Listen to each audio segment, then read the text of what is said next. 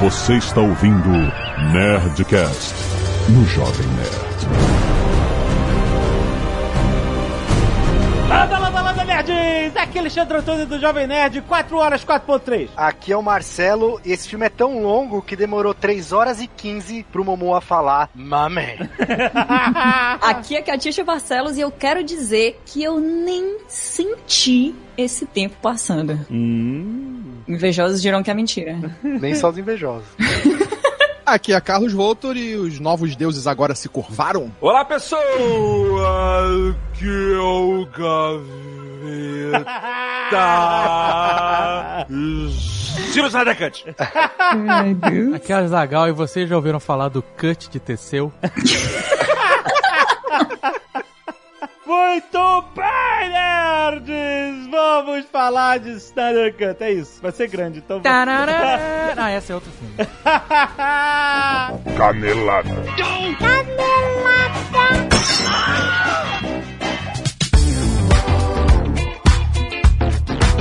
Muito bem, Azaghal, vamos para mais uma semana de e-mails encaneladas do Nerdcast. Vamos. E Azaghal, é o seguinte, se você, meu querido ouvinte, gosta de podcast, você vai gostar de audiobook. E vai gostar de Storytel, Ah, jovem nerd. você sabe, olha só, gente, vocês sabem que a gente lançou no final do ano passado o audiobook do Ozob na Storytel, incrível, um livraço. Mas agora, Jovem Nerd, não é só o Zob, agora tem Huff Gunner. É. Olha aí, volume 1, Garoto Cabra na Storytel, cara. Exatamente. Olha só, você pode ouvir de graça. Ó. Porque a Storytel tem vários planos e um deles é o plano gratuito. Olha, você É- pode começar experimentando de graça. Se gostar, você muda É, o plano. é, é. Se for suficiente, fica de graça. Exatamente, é só você entrar lá, criar sua conta e usar fácil, fácil. E, ah, aproveitando, nós criamos uma playlist de audiobooks. Azaghal. Exatamente. várias recomendações maravilhosas. É, ó, é só você entrar em story.tel barra Jovem Nerd, você vai ver a playlist. Tem um áudio da gente falando um pouquinho de cada livro que a gente colocou na playlist. Muitos a gente já leu, alguns a gente ainda quer ler e quer a opinião de vocês sobre quando vocês ouvirem. Inclusive, conforme os livros da Nerd Books forem entrando no Storytel, porque vai vir mais, Jovem Ah, Nerd, vai, todos os títulos da Nerdbooks. a lista vai ser atualizada. Exatamente, mas por enquanto tem como ser um rockstar, tem o Pequeno Príncipe, tem Arte da Guerra, tem um monte de audiobooks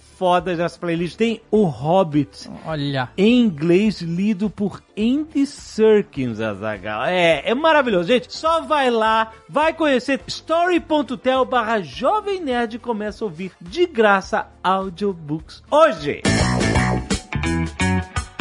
E queremos falar também do Hotmart Sparkle, Azagal. Esse mês nós estamos falando pra caramba da comunidade do nosso querido amigo Luquinhas. Tá lá construindo a, a guerrilha, a comunidade só de profissionais, estudantes e entusiastas do audiovisual. E o mais maneiro é o seguinte, o Luquinhas, cara, começou do zero essas comunidades. Já passou de 6 mil seguidores na comunidade gratuita que ele tem lá, porque ele tem duas comunidades. Um que é o curso dele e o outro que é a comunidade gratuita, onde ele explica tudo sobre edição de vídeo, animação, iluminação, fotografia. A gente fez um Nerd Player Extra, onde a gente jogou Red Dead Redemption com ele, que foi uma aula de fotografia jogando, cara. Foi muito maneiro. Se você não viu, tem link aí no post também, pra você ver esse Nerd Player e entender um pouco mais desse universo fantástico de fotografia. Não se esqueça, não é porque você não é fotógrafo que você não vai se beneficiar de entender um pouco mais de enquadramento, de iluminação, de tudo, porque você tem um celular aí no seu bolso que é uma máquina fotográfica, provavelmente de boa qualidade. É isso. Então, cara, entender um pouquinho de fotografia só vai te beneficiar porque você vai fazer fotos melhores, vai registrar melhor as suas memórias. E o Luquinhas é o cara que entende muito. Tá lá no Hotmart Sparkle que entrega 100% do conteúdo postado pra 100% da comunidade. Não tem esse negócio de algoritmo escolher pra quem vai, pra quem não vai. E você que é criador de conteúdo pode começar agora a construir a sua comunidade pra falar dos assuntos que mais te interessam, que mais interessa o seu público lá no Hotmart Sparkle. E olha só, Zagal, a gente também tá inaugurando comunidade nova do Jovem Nerd lá. É, Nerd Bank Original. Exatamente. Todo dia a gente tá lá, tudo que rola na redação do Jovem Nerd, bastidores, como é que a gente faz entrevistas, coisas bizarras, um mundo de maluquices do Nerd Bunker. Eu tenho certeza que você vai gostar em conteúdos diários lá no Hotmart Sparkle. A gente tá lá também interagindo com a galera. Tem link aí na descrição. É totalmente gratuito, é só entrar lá e seguir. Baixa o aplicativo e começa a descobrir um novo mundo de comunidade no Hotmart Sparkle.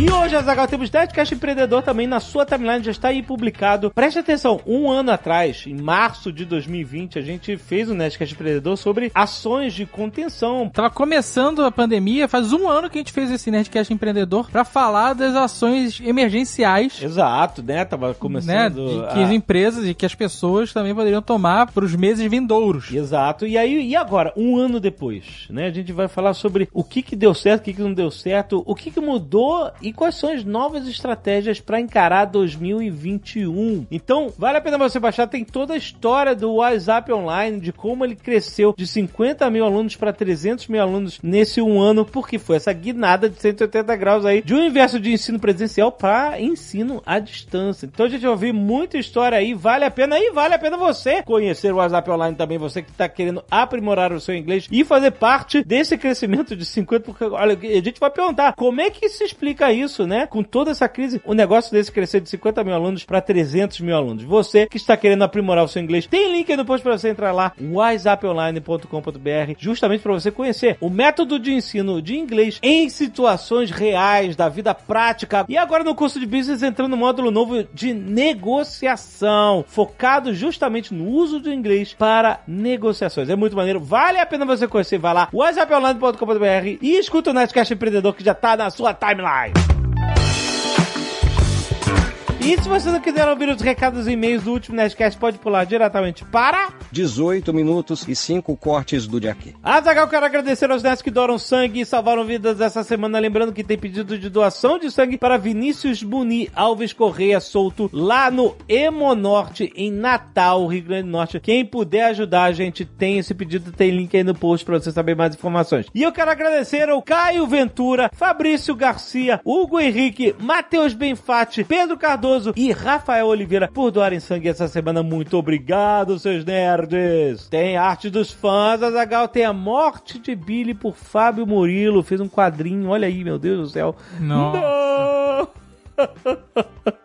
Olha só, excelente. Estela Carregalo mandou aqui um painel, Azagal, do Olha aí. What is grief if not love persevering? A frase do WandaVision que ficou muito bonito, marcou bastante, ficou muito bonito esse painel, cara. Muito, muito bonito. Valeu mesmo, Estela. Tem Kong, Godzilla e Cthulhu. Nossa, muito bom. Não que- Olha, gente, é isso.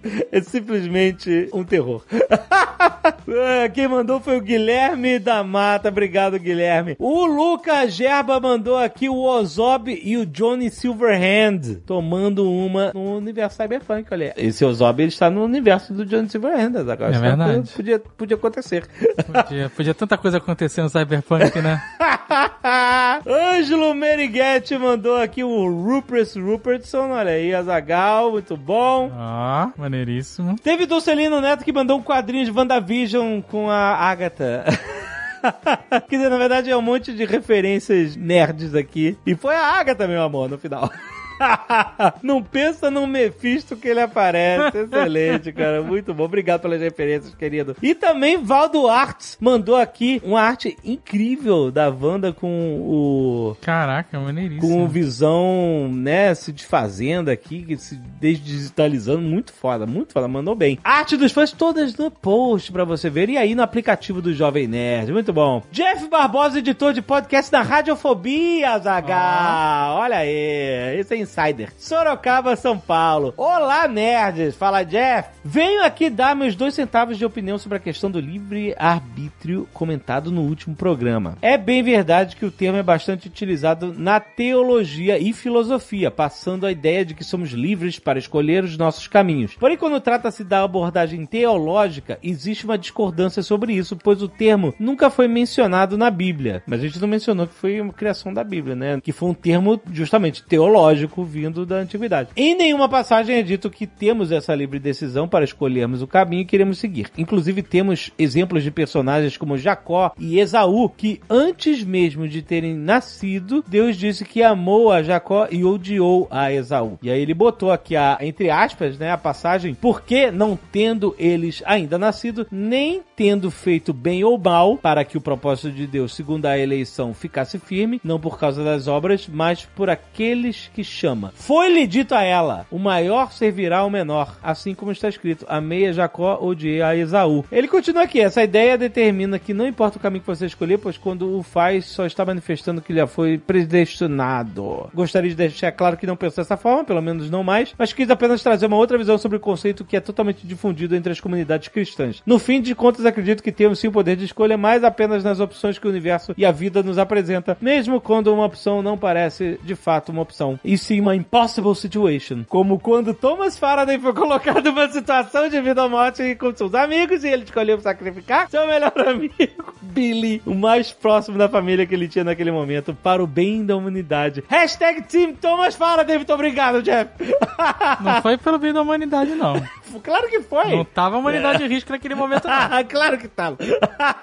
Meu nome é Rodrigo Policarpo, moro em Araraquara, São Paulo. Mas qual a sua idade e sua profissão, Rodrigo? Hum, não, não. A gente pediu, Não né? isso, Vamos contribuir com um pedido simples, por favor. Ouvi o último podcast de vocês, chama Nerdcast, inclusive.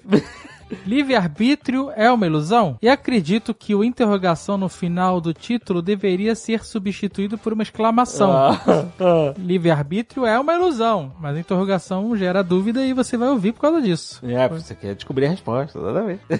Minha teoria é a seguinte: grande parte do que nós somos vem do nosso DNA, herdado dos nossos pais. Uma outra parcela muito importante vem das experiências que somos expostos, principalmente na primeira infância, onde formamos nosso caráter. Como não temos escolha sobre quem são os nossos pais e não controlamos os ambientes a que somos expostos na nossa primeira infância, entendo que quem somos não depende nem um pouco da gente. Hum, é, muitos fatores são. os- Todos os fatores que ele descreveu aí são externos, eles não têm controle nisso. Se eu tivesse nascido no meio de uma guerra, mesmo que filho dos meus pais, seria uma pessoa diferente por conta do meio a que fui exposto, mas ainda não poderia controlar esse meio do qual nasci. Quando mais velhos, até podemos pensar que tomamos nossas próprias decisões, mas a decisão que esse eu está tomando é baseada no eu que foi moldado pela genética e experiências, que não dependem nada de mim. Aham. Mas calma, porque o seu eu velho pode se instruir e Pode. mudar Mas é um exercício gigantesco e a gente nem sabe se todo esse estudo tá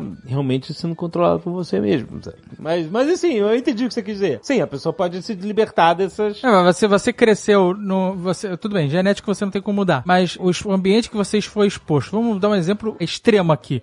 Se a pessoa nasce num ambiente racista e ela é exposta nesse, a esse ambiente racista na infância dela, adolescência, que seja, nesse período. E ela vai crescer com essas manias, ou com racismo, propriamente dito. Mas essa pessoa pode perceber que isso é errado e, e de várias formas, estudando é uma delas, mas conhecendo outras pessoas, furando essa bolha, sair disso e tomar decisões diferentes que decisões Sim, racistas. sim, entendeu? claro. É, então eu entendo que o meio e a genética se influenciam em quem você é, mas você não tá preso a isso a vida inteira. Sim. Você pode se perceber e querer mudar. Exato, é verdade. De qualquer forma, acho um mundo determinista assim muito sem graça. Por isso tento acreditar que existe uma parcela pequena em que conseguimos sim controlar as nossas vidas. Embora na verdade talvez não possamos controlar nada. Penso que a genética é o material que somos. Por exemplo, pode ser de ferro, de plástico, etc. O ambiente que somos expostos é a nossa forma. Por exemplo, um prato um copo. Assim, alguém pode ser, por exemplo, um copo de plástico. Isso está moldado pela genética e pelos ambientes que formou nosso caráter. Não tem como mudar. Mas, ainda assim, podemos escolher o que colocar dentro desse copo de plástico. Ah. Água, suco, veneno, diz ele. Dessa forma, ainda nos restaria uma pequena parcela de controle das nossas vidas. É bem o que você falou aí, Azaghal. essa parada. Entretanto, ainda acho que tudo já está determinado. Por exemplo, já estava determinado que eu escreveria esse e-mail e que vocês leriam ele neste podcast. Demais, né? Ele pode simplesmente não ler o e-mail. e aí eu vou quebrar suas pernas. Cara, sacanagem. PS, fiz uma música chamada Longer Than a Venus Day sobre esse tema e postei no meu Instagram. Olha aí. Unmuted Songs. A hashtag Unmuted Songs. Aham. Já está determinado que todos que estiverem ouvindo este podcast vão pausá-lo agora. História! Olha isso, que espertinho! tá E vendo? vão lá no Instagram ouvir a música. Por favor, não vá contra o roteiro da sua vida. As consequências podem ser devastadoras e você ficará pensando para sempre. Eu deveria ter ouvido Longer Than a Venus Day. Muito bom, cara. Eu acho válido, válido, super válido esse jabá dele. tá, Léo, toca. Toca aí um pedacinho. Walking down, there were two pathways. I took the one that was chosen to me. Pronto. Se você tá tocando pedacinho, você tá quebrando o roteiro dele, porque as pessoas não vão no Instagram ouvir. Não, mas vai, vai ouvir o resto, não? Não sei. É? Ele quer a gente assinando por conta dele. Tiago Luz, 29 anos, economista comportamental, juiz de fora, Minas Gerais. Fala, nerds. Primeiramente, parabéns pelo Nerdcast 769, apesar do Inception feito por vocês com o André dançando na mente de milhares de pessoas. dançando pelado.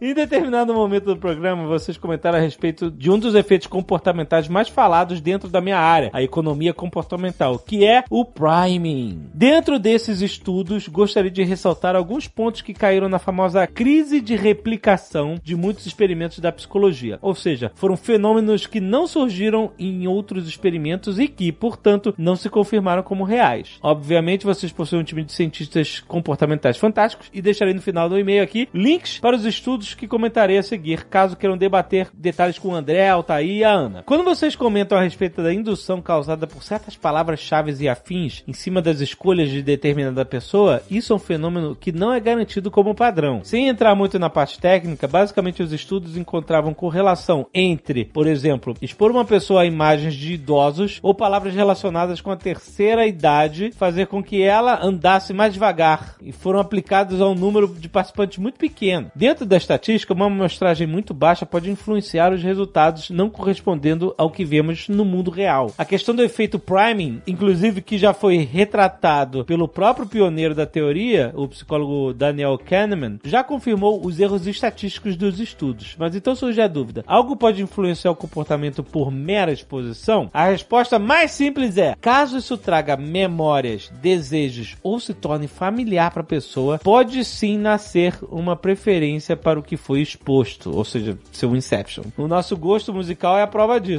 mas algo tão drástico como influenciar o ritmo do andar de uma pessoa só pela mera exposição a certas palavras é muito pouco provável. Mais uma vez, parabéns pelo programa, um forte abraço. Links aqui dos estudos comentados, o estudo que não encontrou o efeito priming e a retratação do Daniel Kahneman sobre o efeito priming. Olha aí, válido, válido, tem links aí no post para você se formar mais. Muito bom. André dançando pelado, André dançando pelado. Meu Deus André do céu.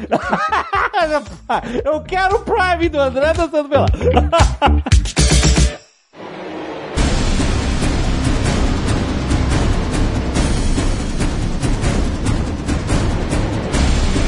Eu quero já puxar um assunto pra já tirar ele da frente. Não vou ficar aqui nem dividindo as pessoas em times, nada, porque elas vão se revelar. Mas eu quero falar do Aspect Radio. Aham. Do 4.3. Que não é 4.3. 4x3, é. É, mas a gente vai chamar de 4x3, né? É. Esse formato quadrado. Já que eu puxei o assunto, eu vou introduzir aqui, que é, eu particularmente não me incomodei terrivelmente assistindo. Talvez porque eu tivesse assistindo meio de lado na televisão e me ajudou a dar uma perspectiva. Mas ele não me convence. E eu acho que no final das contas é só pra gerar notícia. Eu fico preocupado com o Sr. K, né? Com a TV dele, vai ficar muita área vazia, né? no- nas laterais. A parada desse formato era o formato que ele tava gravando o filme lá em 2017. Então já era o formato que ele tava usando, que era pra exibir no IMAX. Eu vou te interromper já. Deixa eu tô comendo coração aqui. Você tá comendo um coração. Poderia, poderia. O coração peludo de Leônidas, pra lembrar da época do 300. Quando tudo era bom.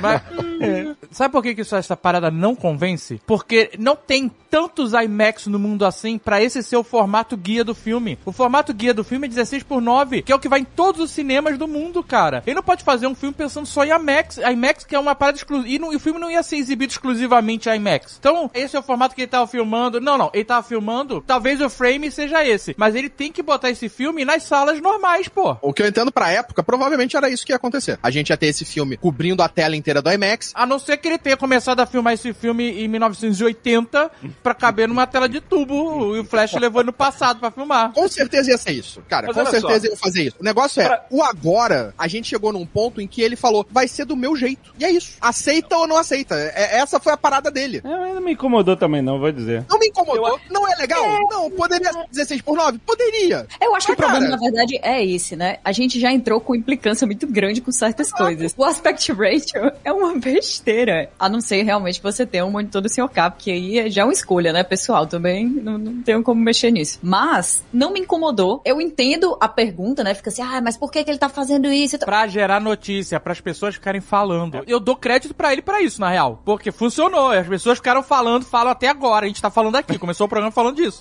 Então, esse é um crédito que ele tem. É, é igual a versão preto e Teve o aspect branco. ele ratio, falou. teve o preto e branco, teve o We Live in a Society no trailer, e nada, na- o We Live in a Society não tava nem lá, era tudo mentira. O negócio do preto e branco, você pode assistir colorido, a única coisa que ele realmente não deu opção pro, pro público foi o aspect ratio, mas, assim, pra mim, só muda o lugar onde estão as faixas pretas. Pra mim, mais importante do que o aspect ratio ser aceito ou não aceito é se a visão dele se encaixa naquilo. Porque assim, pode até não ter tantas telas assim, mas vai que o cara pensou, teve epifania no filme, caralho, eu quero fazer a montagem da minha cena num 4x3, porque acho que vai ficar lindo. É isso que eu ia perguntar. Você que é o nosso filmmaker aqui, que é o cara que tá mais, com um olhar mais afiado pra isso. Você conseguiu ver isso? Não, eu acho que não teve nenhuma composição ali que ele falou, porra, se isso não tivesse em 4x3, não ia ficar tão bonito. Aham. Pelo contrário, eu acho que se ele tivesse num formato mais deitado, o filme ia se beneficiar. Eu acho que ele só fez isso por limitação que tem que fazer no IMAX, entendeu? Mas eu, eu sinceramente, não vi essa vantagem toda, não. Mas, Gaveta, você que entende também. Ele tá filmando com uma câmera que era esse aspect ratio. E não é isso, né? A câmera tem um aspect ratio bem maior e você enquadra as coisas no aspect ratio que você quer, né? Você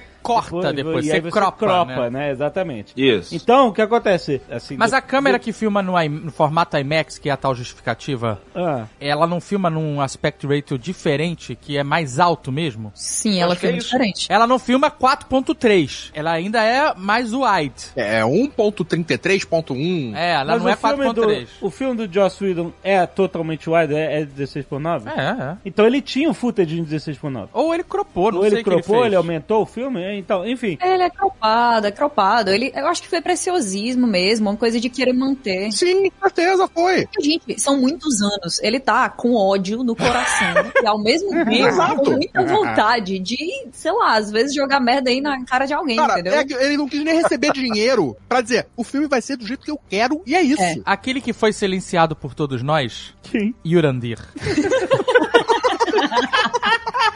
Ele disse num vídeo lá do Cinema com Rapadura que ele queria esse aspect ratio pra mostrar a grandiosidade dos heróis. Isso não faz sentido Porque ele- nenhum. Porque, ah, pra eu mostrar o herói de corpo inteiro, eu tenho que cortar as laterais. Isso não faz sentido, sabe por quê? Porque a minha televisão não cresce porque você cortou as laterais dela. E ela não é um Transformer que consegue mudar a massa dela e, e, ah, eu vou diminuindo os lados e aumentar pra cima e pra baixo pra ficar quadrada. Depende da arte, depende da arte. Às vezes você tem uma arte que funciona melhor quadrado. Tem arte que funciona melhor quando o negócio é mais wide. E com um monte de herói que voa, é melhor ser wide. Porque eles estão sempre deitados. Aquaman tá sempre deitado.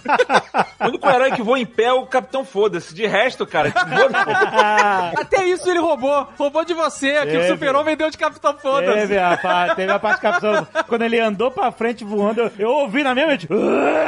Foi, foi. Eu fiquei vendo o filme aqui quando o Super-Homem começou a voar, fiquei... Foi muito bom essa parte. We live in a society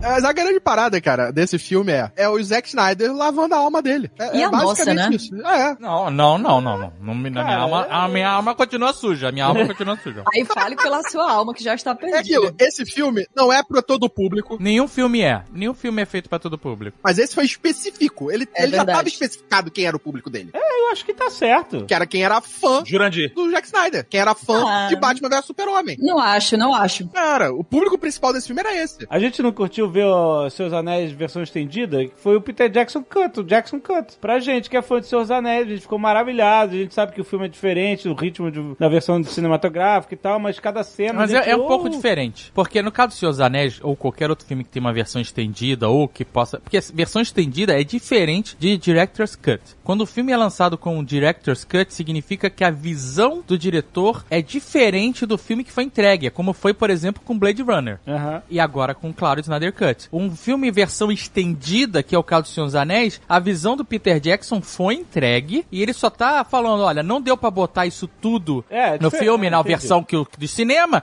Eu fiquei satisfeito com o que eu entreguei, mas eu tenho essa outra versão aqui que é mais completa. Mas eu até ouso dizer aqui que essa versão do uh, Snyder Cut, ao meu ver, ela só trouxe mais cenas pro filme, porque a história, no final das contas, é a mesma, não, Ah, muda ah, nada. Mudou um pouquinho. Muda alguns arcos, muda alguns coisas. arcos. É, Não, mudou. Pô, eu achei que- Algumas Mas eu coisas. mudou. É, eu acho que se você olhar só, assim, do ponto. A ao ponto B, sim. O começo e o fim, eles é a mesma coisa, sabe? Mas a, a jornada é bem diferente. Mais ou menos. É bem, porra, é bem muda diferente, muito, é é bem diferente. O que que é muito diferente? Perdeu as piadinhas boas que tinha no filme do, do Edon. Eu gostava das piadinhas do, do Aquaman. Ah. Pô, não teve a corrida do Flash do Super-Homem. Aquela cena no começo do filme do Batman no alto do prédio pegando os parademônios, que eu tinha achado legal né, no outro filme, eu achei que era do Zack Snyder aquela cena. E não sei se vocês lembram dessa cena do. Sim, sim. Lembra? Que ele vai E pra aí pegar eu não vi, foguete. eu não vi Aquela nesse filme, eu cena- falei, ué, caramba, não era do Zack Snyder essa? Eu realmente fiquei surpreso. Quando o Joss Whedon teve que reescrever o filme, ele modificou completamente a história do Steppenwolf lá no final, o, final foi completamente mudado, que o exército do Steppenwolf ia se virar contra ele. Ele teve que, ir no início do filme, inserir essa cena pra explicar por que que os parademônios iriam se virar contra ele, explicar que eles seguiam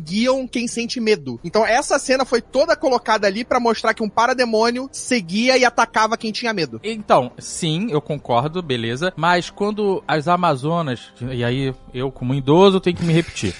Por favor, eu não quero nem mais um filme da Mulher Maravilha com as Amazonas. Eu quero um filme só das Amazonas. Só das Amazonas, sério. Sem Mulher Maravilha. Putz, grila, cara, que é a melhor parte pra mim. É sempre incrível. Já era no outro legal, e nessa Nossa, mais legal no ainda, outro- né? Nessa tá muito melhor. Nessa tá muito eu fiquei melhor. com muita raiva do quanto cortaram no, na, Porra, tá no outro cut. Chama de Tim Cira, Tim Cira pro filme. Fica aí a dica. E faz só desse rolê. Antes da Mulher Maravilha nascer, sabe é? Eu achei muito maneiro, cara. Elas, a caixa começa a vibrar, né? Começa. Isso eu achei muito foda. E elas estão lá em, em pose, né? E assim, em posição de guerra, né? Assim, preparadas, arma na mão, olhando pra caixa pra ver o que, que vai acontecer. Muito maneiro. E aí depois a caixa abre, começa a vir lá o, o pé de feijão e tal. O cara fala de medo, né? Ah, vamos mostrar, né? A gente se alimenta do medo. Ele fala alguma coisa assim de medo, né? E elas falam, a gente não sente medo. É muito foda, cara. A parte que diz assim, filhas de Temecira, mostrem seu medo a elas. Nós não temos medo. É muito Aí eu foda. assim, Ah, ó, isso é foda. Foda.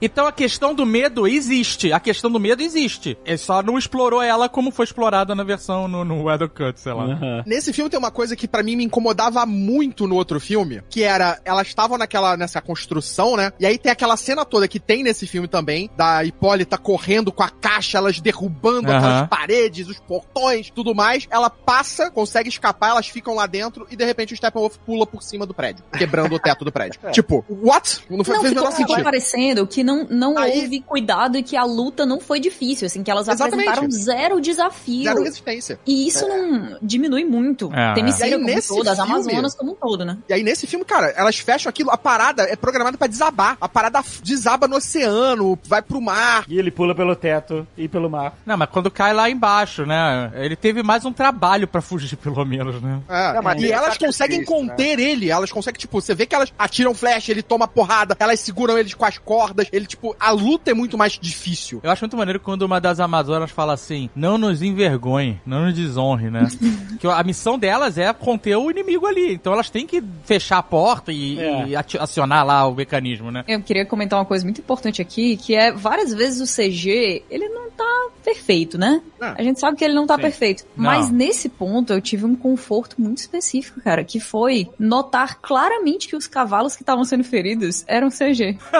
Me fez bem.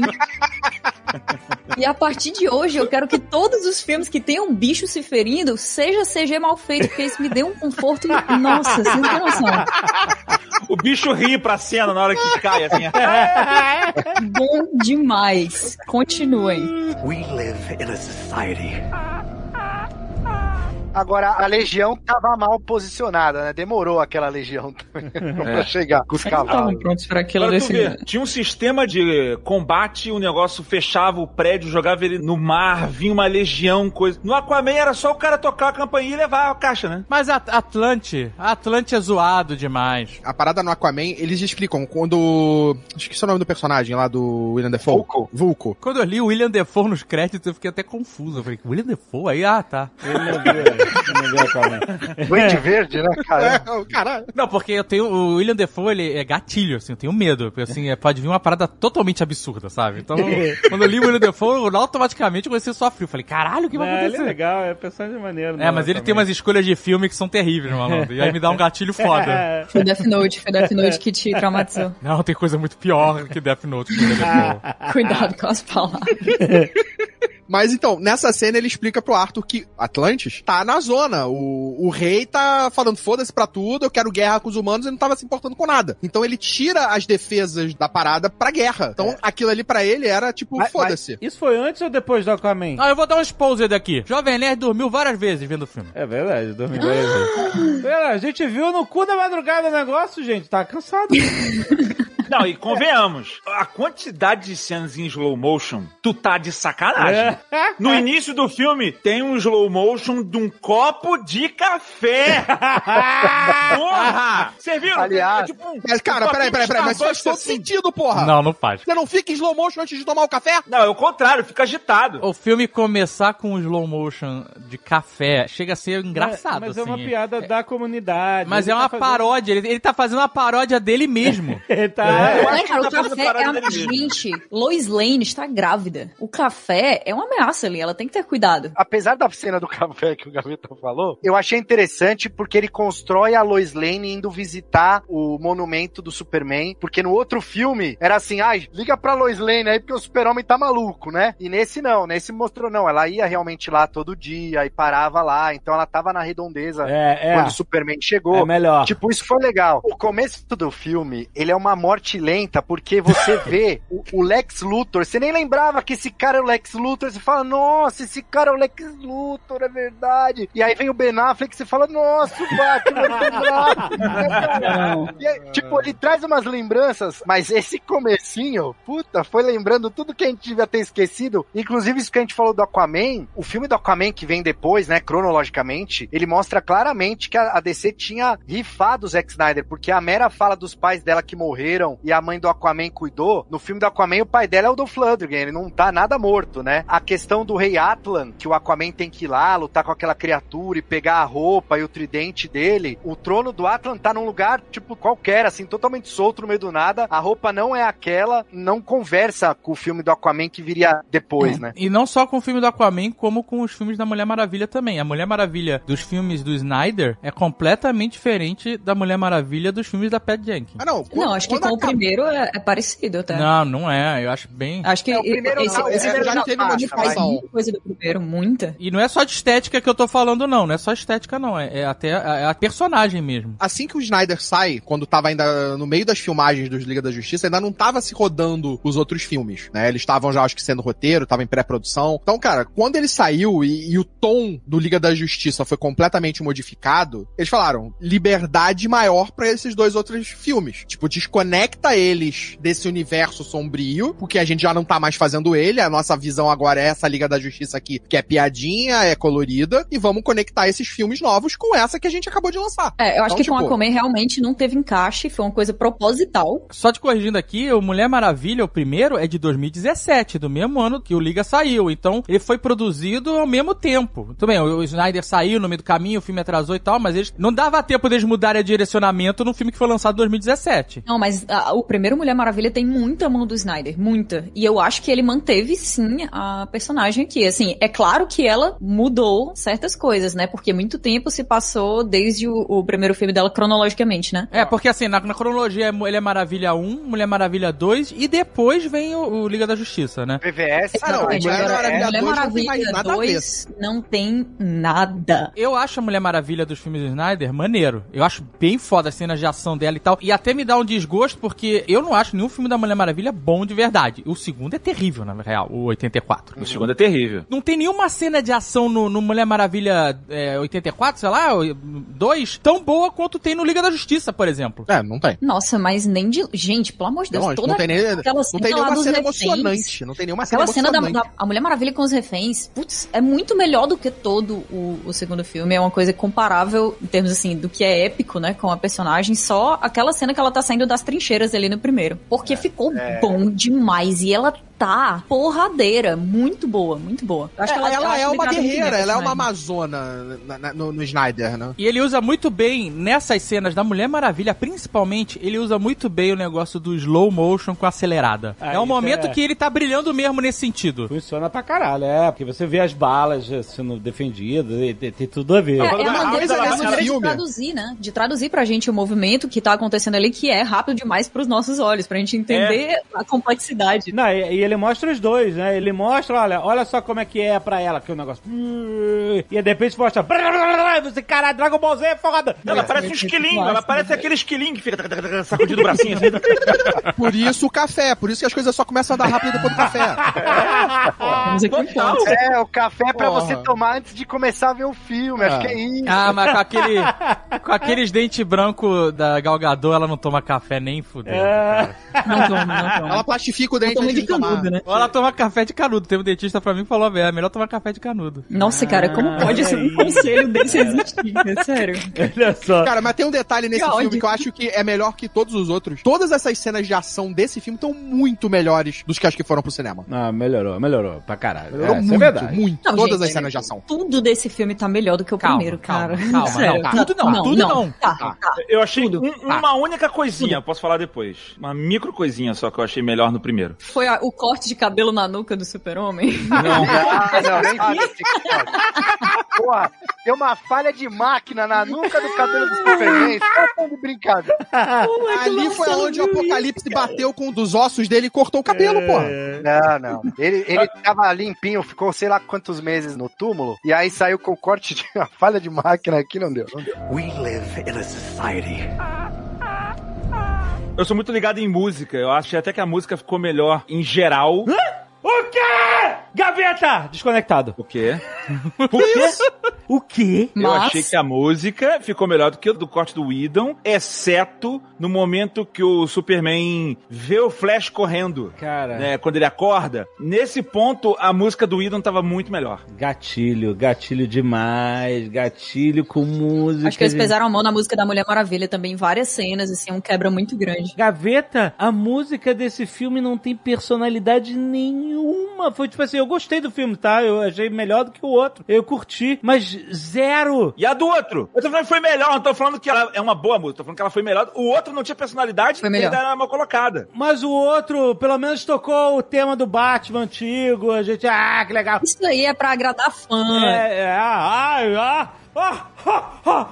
Catiuxa diz: a música do Batman é pra agradar fã, baseado na discussão do filme inteiro pra agradar fã. Mas não é só pra agradar, é para mascarar a ruindade.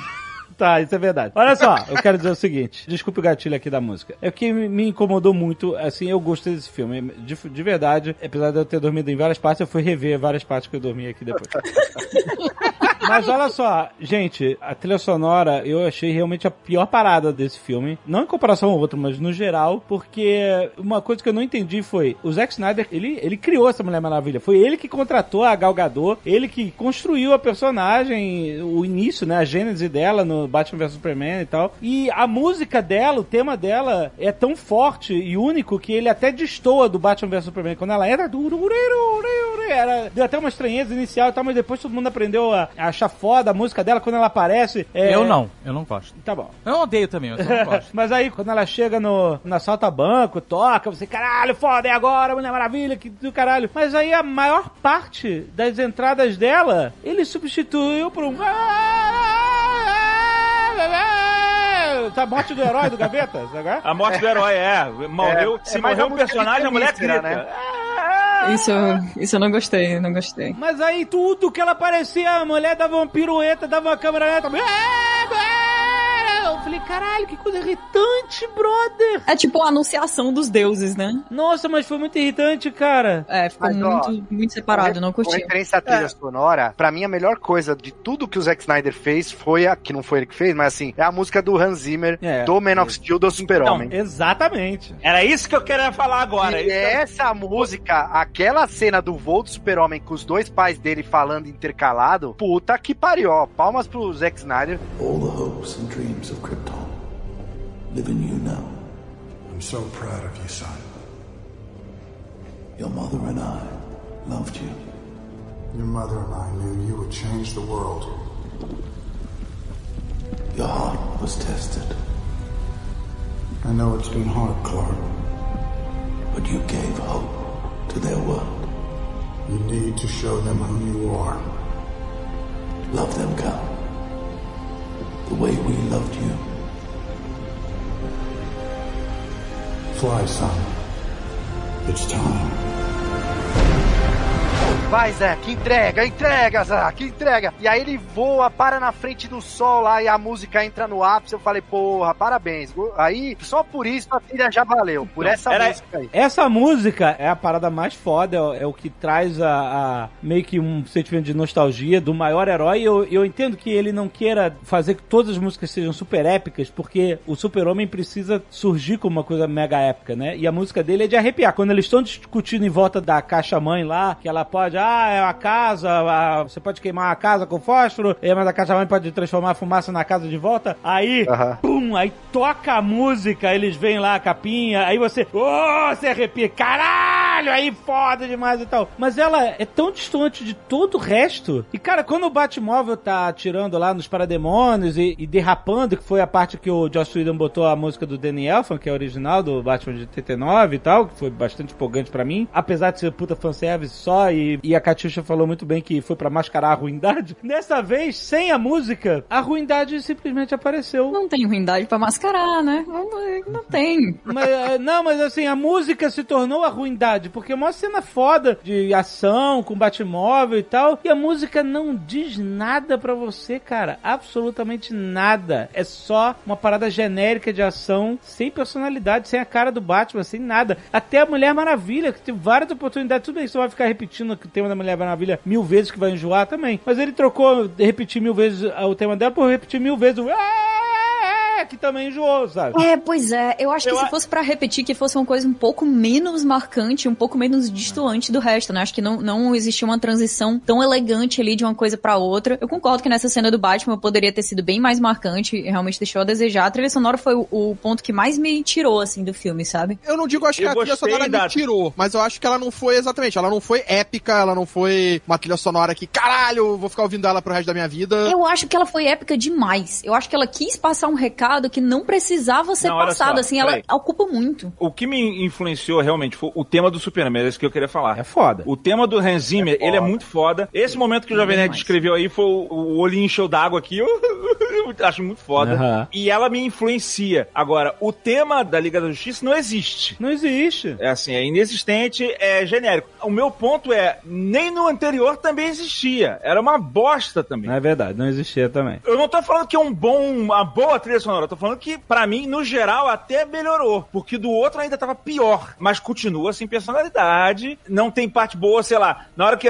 E eu tenho um grande problema nesse filme, e a trilha sonora, ela passa por isso, ela é um representativo disso. Batman. Pra mim, esse desgraçado, ele não acerta Batman. O Batman, pra mim, é o calcanhar de Aquiles do Snyder. Eu acho horrível a, a retratação do, do Batman dele, e a música reflete. Toda vez que toca, aparece o Batman, toca um rockzinho. É brega, sabe? Mas, Assim, tu é acha, meio- mas tu acha ruim visualmente o Batman dele? Não, visualmente eu acho legal. Não, não, não, não, não. eu acho. é. Não, visualmente Eu acho é que a gente legal não de... pode discutir isso, né? Não, não, não, não, não, não, não. Eu, eu, eu discuto. Ele é visualmente legal de longe, que quando chega perto aquele queixinho de almofada do Ben Affleck, Horroroso. aquilo não me convence. É horroroso. Parece que ele foi inflado. Parece que meteram, meteram a mangueira no rabo do Batman e inflaram a roupa. É muito É esquisito. do, é do Frank Miller, é isso. O Ben Affleck parece ator de filme trash. Ator de filme trash é aquele cara que tá segurando o riso que vai rir a qualquer momento. O Batman, ele tem que ser, pela personalidade que ele vende no filme, vamos dizer assim, ele tem que ser um cara carrancudo, sabe qual é? Aham, aham. Ele, ele tinha que ser, sei lá, o, o Tommy Lee Jones crossfiteiro. Sei lá, alguma...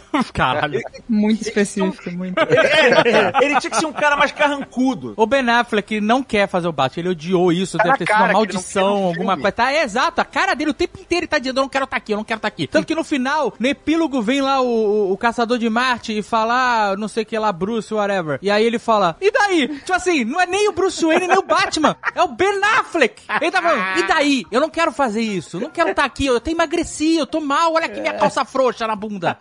É, não, ele, ele tá estragado, assim, né? Cansado e tal, mas faz sentido pro personagem que o Zack Snyder quis colocar. Exatamente. Cansado, estamos nós na pandemia. Aquilo não é cansado, aquilo é má vontade mesmo. mas falando do Batman, cada cena, é, tudo bem que não mudou muito de acordo com outro filme, mas é tipo assim, cada cena do Batman, eu só pensava no Stallone falando, cretino, você adora dar tiro. Cretino. Você adora dar tiro. Porque esse filho da puta só faz isso. É só Exato, tiro, cara. o cara é... ah, Atirador. O É, Batman, é, exato, o Batman cara. nesse filme, ele é um líder sindical. É isso, ele quer fazer o sindicato de super-heróis, mas ele não, não é super-herói, no final das contas, entendeu? Ele é o menos super-herói ali. Ele passa o filme inteiro falando negócio de sindicato. Vamos juntar, vamos sentar na mesa. Aí no final ele, gente, eu comprei a sede. Aqui, aqui a sede do sindicato. Vou botar a mesa redonda aqui. Vem que vai ter bolo, vem.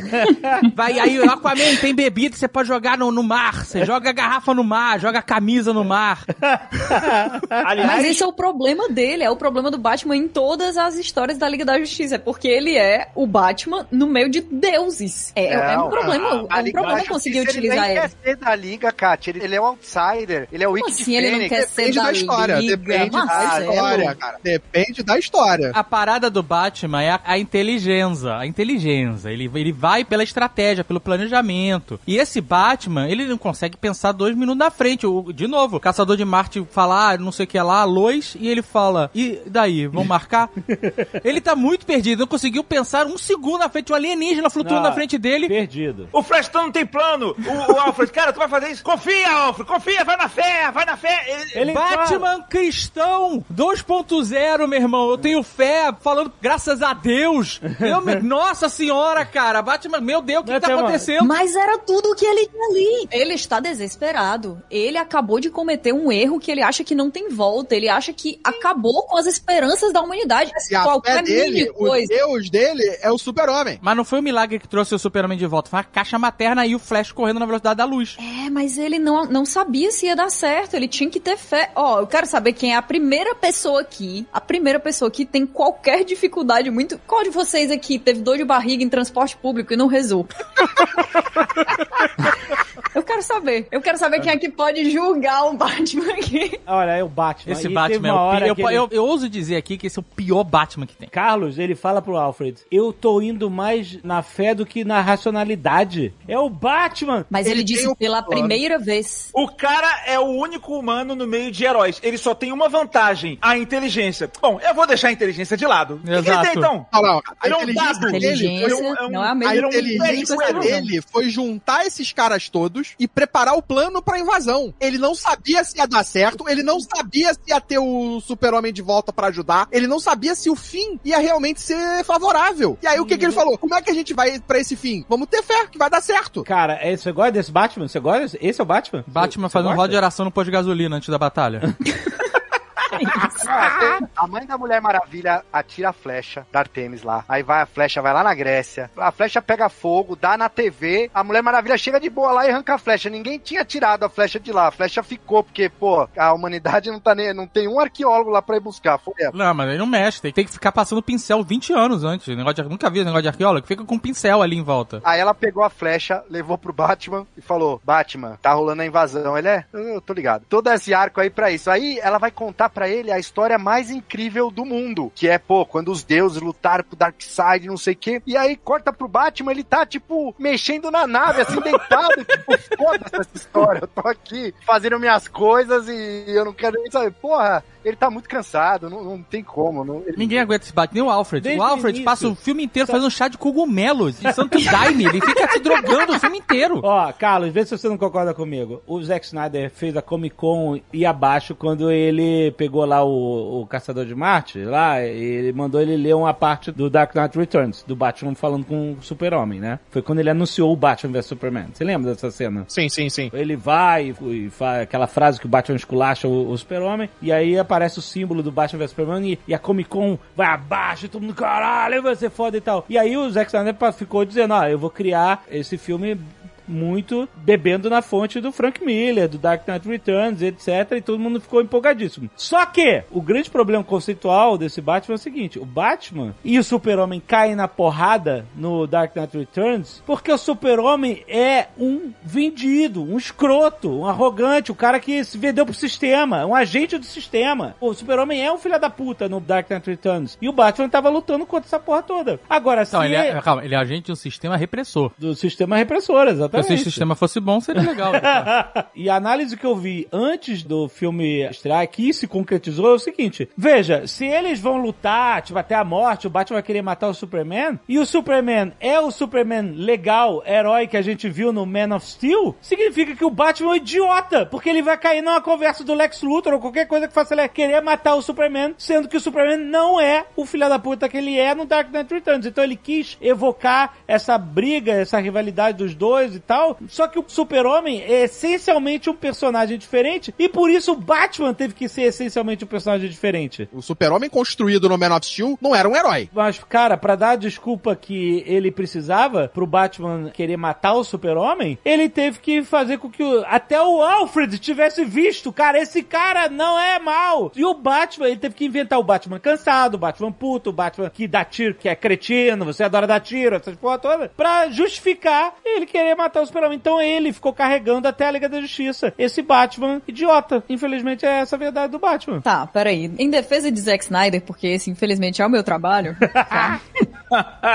tem algumas coisas que a gente precisa dizer aqui. Esse universo todo da DC, né, da Warner, Não, não, não existe o universo da DCU, não existe. De verdade, não existe. mas o ponto Vamos é botar o esse. que- o- a ideia inicial. Vamos botar a ideia inicial. Essa é a ideia inicial. Não existe DCU, e assim como o Gaveta falou que não tem tema da Liga da Justiça, é porque, gente, não existe Liga da Justiça. Ela não foi formada de verdade. Mas é isso, é porque assim, ó, existe um desespero muito grande de correr atrás do que a Marvel tá fazendo desde certo ponto ali no DCU, certo? Então, as pessoas chegam e dizem assim, ó, eu preciso que você resolva pra mim esse problema aqui, ó. Não vai ter filme solo desse Batman, teve o filme solo do Superman, mas não dá pra preparar aqui o chão pra fazer o que a gente quer. Só que a gente quer um filme de reunião, aí a gente quer um filme de versos, a gente quer um filme pra bater de frente com a Marvel, a gente quer um filme pra bater de frente com Guerra Civil. Se vira. Ah, porque agora a gente quer aqui um filme da Liga da Justiça. Não, mas não vai ter filme do Flash, não vai ter filme do Cyborg, não vai ter filme do Aquaman antes e é isso aí. E digo mais, faça isso em duas horas. Existe um problema muito grande, estrutural aqui. Então, quando a gente fala desses problemas narrativos, de ah, isso não faz sentido porque o personagem não foi construído assim e tal, não dá tempo e não tem como construir personagem de um jeito normal quando tem um executivo ali do seu lado dizendo eu quero isso, eu quero agora, eu quero em duas horas, eu quero do meu jeito, eu quero que venda, eu quero que seja E colorido. você, você falou da. Comic Con que anunciaram o Batman vs Super-Homem. Aí na Comic Con do ano seguinte, anunciaram que o Batman vs Super-Homem ia ser Batman vs Super-Homem Dawn of Justice. Justice, e era na Comic Con do ano seguinte, ainda não tinha estreado o filme que ia estrear no final do pouco depois. Então, tipo, o filme foi se transformando nesses anos por culpa da cabeça lá dos executivos da Warner de que vamos construir esse universo, vamos correr atrás do prejuízo. Só que vamos correr atrás do prejuízo de qualquer jeito, né? Não dá Foi isso pra correr falou. atrás de prejuízo desse jeito, cara. É impossível. Fazendo um exercício aqui de que não tem compromisso com nada, se você leva uma pica dessa na, na- né, chega uma pica dessa aí, tem, tem uma gif maravilhosa, inclusive, do Pato Donald tentando entrar num negócio, num muro, num- e, e fica o Guinho pegando aqueles negócios de canhão, sabe aqueles negócio de buchar canhão? Ah, Enfiando na bunda do Pato Donald, mas é uma parada muito absurda, ele. é, tá? tipo fist fuck no Pato Donald. Mas o que seja, é, eu vou compartilhar o gif aí pra vocês. Se o cara recebe uma missão dessa que é, a gente tem que fazer, e assim, eu não tô culpando nenhum diretor do mundo, tá? Eu sei que o problema, nesse caso, e na maioria dos casos, é dos executivos que cagam os filmes todos. Mas se o cara recebe um problema desse, que é, olha, tu vai ter que fazer um filme aí de Liga da Justiça e tu não tem nenhum filme de origem. Nenhum! Só o do, do Super-Homem. É. O que eu penso que poderia ser uma solução, e é muito fácil, claro, na- da minha posição aqui de comentarista de porra nenhuma, ficar fazendo. Por que que não pega esse filme e começa com o mundo acabando? Sabe qual é? Com um problema estabelecido, e aí você fala tanto tempo antes, e aí você mostra, sei lá, seria uma solução que não ficaria perdendo tempo tentando construir uma origem num filme que tem seis personagens e que É. só um deles tem origem.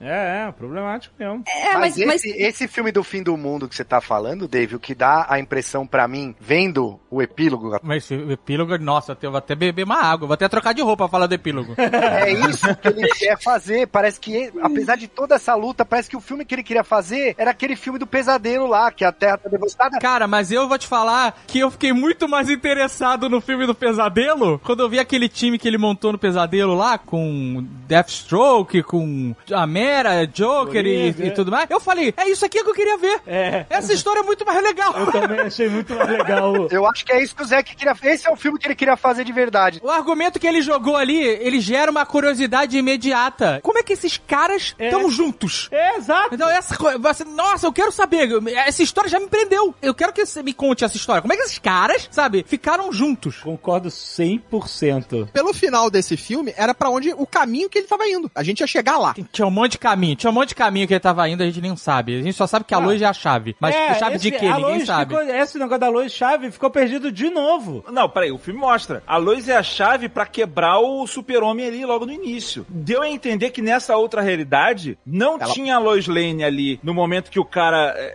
é, ressuscita, então não trouxe a humanidade dele de volta. Então ele ficou, tipo, escravo do mal. Por isso até que eu achei que teve a, a conexão com o Caçador de Marte. O segredo era a Lois. Botar a Lois ali no meio do caminho pra ela trazer Grávida, grávida, grávida, sei lá, pra trazer o cara de volta à normalidade e aí sim aquele universo deu certo. No outro universo ela não tava lá, e aí se perdeu e o cara, sei lá, pirou na, na batatinha. Não, Gaveta, porque toda vez que o Flash encosta lá na Motherbox, eles têm ah, uma- um vislumbre do pesadelo. E aí, um dos vislumbres, aparece o Superman com um esqueleto na, na- queimado no- nos braços, de joelhos. É a Lois. E nesse segundo sonho do epílogo, eles falam que a Lois tá morta. É, parece, eu entendi que quem matou ela, inclusive, foi o Joker, né? É o que eu, pelo menos, entendi ali daquele conversa maldita. É, o que rola é... Que aí é ela- Injustice, né? É, mas é, é uma parada do Injustice. A história do É Injustice é essa, assim, o, o Joker mata a, a Lois Lane, o super-homem pira e ele É. vira um ditador. Na verdade, Gaveta, essa é a história da Warner, que adora botar o super-homem de, de vilão. né? Essa É que é a parada.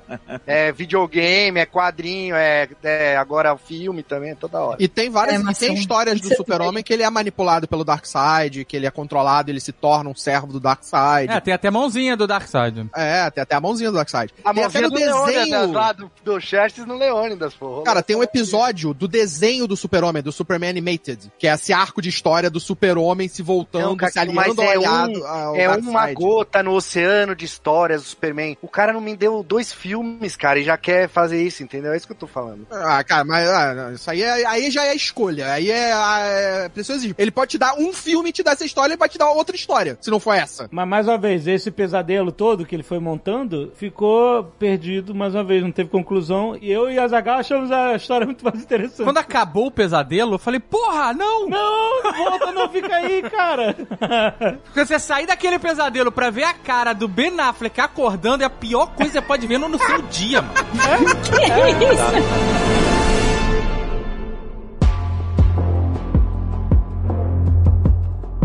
Vamos falar um pouco de coisa boa, de TechPix? Vamos falar do Cyborg? Porra. Ah, melhorou muito. Ficou gigante nesse filme. Ficou muito bom, muito bom. Ele tem história nesse filme, né? Ele... É, o arco dele foi a única diferença realmente gritante e marcante que teve no filme. Ela, porque o Flash não teve diferença nenhuma e tal, ele ficou menos engraçado, inclusive. Mas o Cyborg, sim, ele teve uma origem, né? Assim, você entendeu o personagem, os dilemas, os dramas dele, né? E ele teve um- uma atuação na história mesmo, né? Ele fez a diferença mesmo, né? Ele ali, se não tivesse o Cyborg, não teria aquele resultado. É, e dá é, pra entender o- por que, o Ray Fisher ficou assim, né? Ficou tão chateado com o fato dele ter sido completamente cortado. É, ele foi. ele- Isso não tem como negar. Ele foi realmente Não foi só isso. limado. É, entre outras, mas em relação a roteiro, ele foi limado do roteiro. Completamente. E o filme faz bem menos sentido. No outro Sim, filme ele no até final- resolve a caixa ali no final, né? Mas assim, nesse você constrói ele inteiro, a relação com a mãe, depois a relação com o pai. Eu sou muito fã de futebol americano, aquela cena do futebol é bem bonita, é, achei bem legal. E bem É, feito também, né? Um green screen agressivo. Ah, sim, sim. Mas Gaveta, ele, ele é um artista, cara. O 4.3 é a, é a tela, é o canvas dele. Ai, meu deixa, Deus, não. deixa ele pintar ali. cara. Obrigada, Marcelo, é isso. É, obrigado. É mentira, gente, eu não penso isso, tá? Mas tá bom. Não, já era, meu amigo. O corte já tá na internet, é tarde. Fortes do Nerdcast. O cara do Marcelo falou assim: Zack Snyder é um artista, é, o 4.3 é o canvas dele. Deixa ele pintar. Esse é o título do vídeo. É, Todas as cenas do Cyborg, essas de, especialmente essas de flashback, elas estão muito mega fake zonas, né? É, mas eu, é- eu confesso que eu fiquei um pouquinho incomodado com isso, mas tudo bem. Pá, Na verdade, eu acho que é muito mais o estilo da fotografia que ele imprime ali no pós, porque a cena do futebol tem green screen, mas, tipo, a plateia era real, o campo era real. Cara, a mãe, ela é, é- é o real? Não. É, a mãe na plateia parecia. Ela foi no, num jogo da NBA hoje em dia, sabe? Que é, é só umas televisões das pessoas que estão lá e ela se colocou na frente. Cara, era nítido que ela tava num, num green screen. Chegava até na escala diferente. Oi, meu filho! Tudo bem? Gravou de casa, ela gravou, em Gravou casa. de casa, cara. Gravou no Zoom. Com delay, né? Com delay. É, se você desse um zoom na imagem dela lá no cantinho, tu vai ver o logozinho do zoom. Lá no cantinho. Ela usou aquele como aqui do Zoom, né? Pra botar o estádio nas coisas. Fica mexendo, né? Desfoca, e de repente ela vira pra. Na próxima vez que ele olhava pra ela, ela tava na praia, aquele fundo de praia. Eu vou te falar que era perceptível, é, né, assim, o CG, que não tá como se espera num filme topo de linha, blockbuster como esse e tal. Mas eu vou te falar que isso, pra mim, é o menor dos problemas, sabe? Whatever. Assim, eu quero que a história seja boa no final. Tipo assim, que todas as capas eram a mesma capa com uma cor diferente, sabe? com low poly quase, de não ter zero textura, capa preta super-homem, era uma capa de borracha, mano. É, nossa. E aí pegaram essa mesma capa, botaram no, no Caçador de Marte e só botaram assim, movimenta mais. Aquela bandeira do super-homem, acho que é na London Bridge e tal, que tem grandona, tá muito feia também, mas acho que isso não, realmente não, não importa nesse caso. Eu desgosto muito mais da estética do Lobo da Steppe. E, e e, na verdade, eu não gosto de nenhuma estética de alienígena da DC, cara. de- do- da Warner, no caso, né? Do cinema. Eu acho muito esquisita, aquela roupa toda arrepiada lá. Antes era pior, né? O Lobo da Steppe 2017 Era era, bem- boneco de, camelô mesmo, sabe? Era uma parada inacreditável. Esse é, é mais. CG e tem mais personalidade que aquele outro. Mas ah, tem esse. mais personalidade. é. Sim, ele tem uma carinha de tartaruguinha, muito fofo. Mas eu não gosto, eu não gosto da estética dele, assim, aquela roupinha, não curto. Ele é um tubarão martelo preso numa cadeira de vime. Nadou, prendeu no oceano lá e tu fala, caraca, tem que salvar o cara. Então. Não, o Desad tava legal também, eu achei. Mensagem tava legal. E aquelas cenas da holo, não é holograma, né? Mas aquele telecomunicador intergaláctico lá, que era da Mother Box, eu achei bem legal aquele feito Também. e a, a solução que eles deram ali foi bacana. Não, foi, eu achei que foi legal a construção, o, o vilão ter uma construção melhor de motivação e etc. Sim. Pô, carrega mais você pra dentro da história. Você vê toda hora que ele tá tentando recuperar a confiança do Darkseid, que ele tá fazendo isso pra mostrar o valor dele. E aí, e aí isso é- eu achei muito maneiro porque, pra mim, conta que existe um- uma história de background lá que eu nem preciso saber. Só de ver isso já é maneiro, sabe? Já entendi que o cara tem uma motivação, sabe? Ele quer agradar o chefe. A gente preenche, né? A gente preenche, eu acho muito maneiro, cara. E então eu gostei muito mais do. No, realmente, na versão do Idon, ele é um personagem sem personalidade nenhuma, sem absolutamente absolutamente Ele é um boneco. Ele tem menos personalidade que o boneco azul genérico do Brick.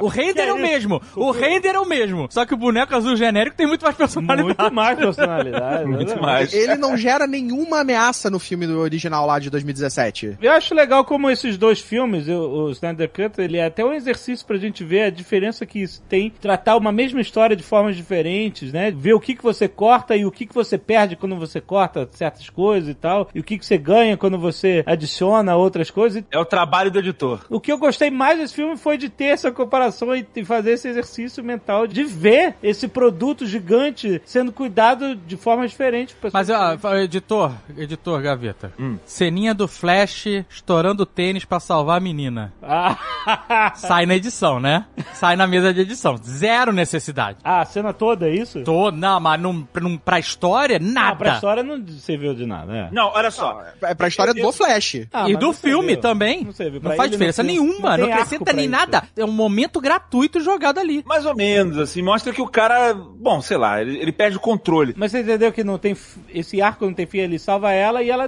desaparece da história e isso não faz nenhuma diferença. E não faz nada ali de, tipo, voltar no tempo, qualquer coisa que ele vai usar depois. Nada. Ela é só Ela um easter egg. passar de uma experiência de quase morte e ela fica olhando com um olhar apaixonado pra ele, tipo, puta, é muito. É, ali é, foi- essa cena não combina com o resto do tom do filme. Pra mim, achei também totalmente desnecessária. Ah, essa cena aí, cara, o estúdio fala. É que ag- agora ele tinha controle total, como o Carlos falou, 4.3 e tal. Mas né, isso aí, quando o executivo vê, fala, isso aqui tira, pelo amor de Deus, cara. não, não. O executivo vai falar, tira essa, bota a aranha gigante. Se fosse o Nerdcast de RPG, tinha caído essa cena. Eu não gosto do Ezra Miller como Flash. Eu não acho que não encaixou legal pro personagem. Pra ideia do filme, é isso, é ele. Então, beleza, não tem o que fazer. Ele é o Flash. Pro que ele tá fazendo no filme, beleza, foi o que foi. Eu não, eu não Eu desgosto. preferi ele Eu- agora eu do que curto, não acho o piadinha demais no Justiça do Ah, com Não, eu, certeza. eu, eu não 2017. desgosto, eu não desgosto do Ezra Miller como Flash. Eu acho que poderia Eu não ser sei. melhor, sim. Poderia ser bem melhor, até porque tem certas coisas que ele faz que o Ezra Miller, ele, às vezes, ele é muito over, né? Eu gosto do o alívio cômico do Whedon Cut. Eu gosto da pegada mais cômica daquele filme. Eu não desgosto dela. Eu acho maneiro as piadinhas do Flash. Eu gosto da piada lá do Aquaman que senta no laço e começa a abrir o coração. Eu acho maneiro isso. Eu acho realmente divertido. É, mais ou menos, assim, tem umas piadas É. que são muito Nessa gente- terríveis. Tem umas piadas que são muito terríveis. O alívio cômico do Flash caindo ali nos peitos da Mulher Maravilha. Ah, não, isso é Oh, zoado, Deus, isso não que tem nada a ver. vergonha. Totalmente desnecessário. E assim, eu acho que a minha coisa com esse Flash é muito mais porque, como eu falei, né, ele é muito over em certas coisas, mas não nisso, não no humor, não na maneira que ele fala, só. O que eu acho que ele faz muito mal é que eu acho que ele corre um pouco parecido com a Phoebe, sabe, de, de, de Friends. Não, ele não, não sabe correr. O cara não sabe correr. É isso. Phoebe! Os membros Ele corre muito esquisito. Ele corre realmente muito esquisito. Cara, olha só. Uma parada que é séria aqui, negócio de. Agora que o público manda, faz hashtag e tal. E aí manda nos estúdios agora. E a gente tem que lançar essa hashtag que não pode ter um filme do Flashpoint com o Zack Snyder. Por quê? Porque quanto mais rápido o Flash corre, mais slow é a cena.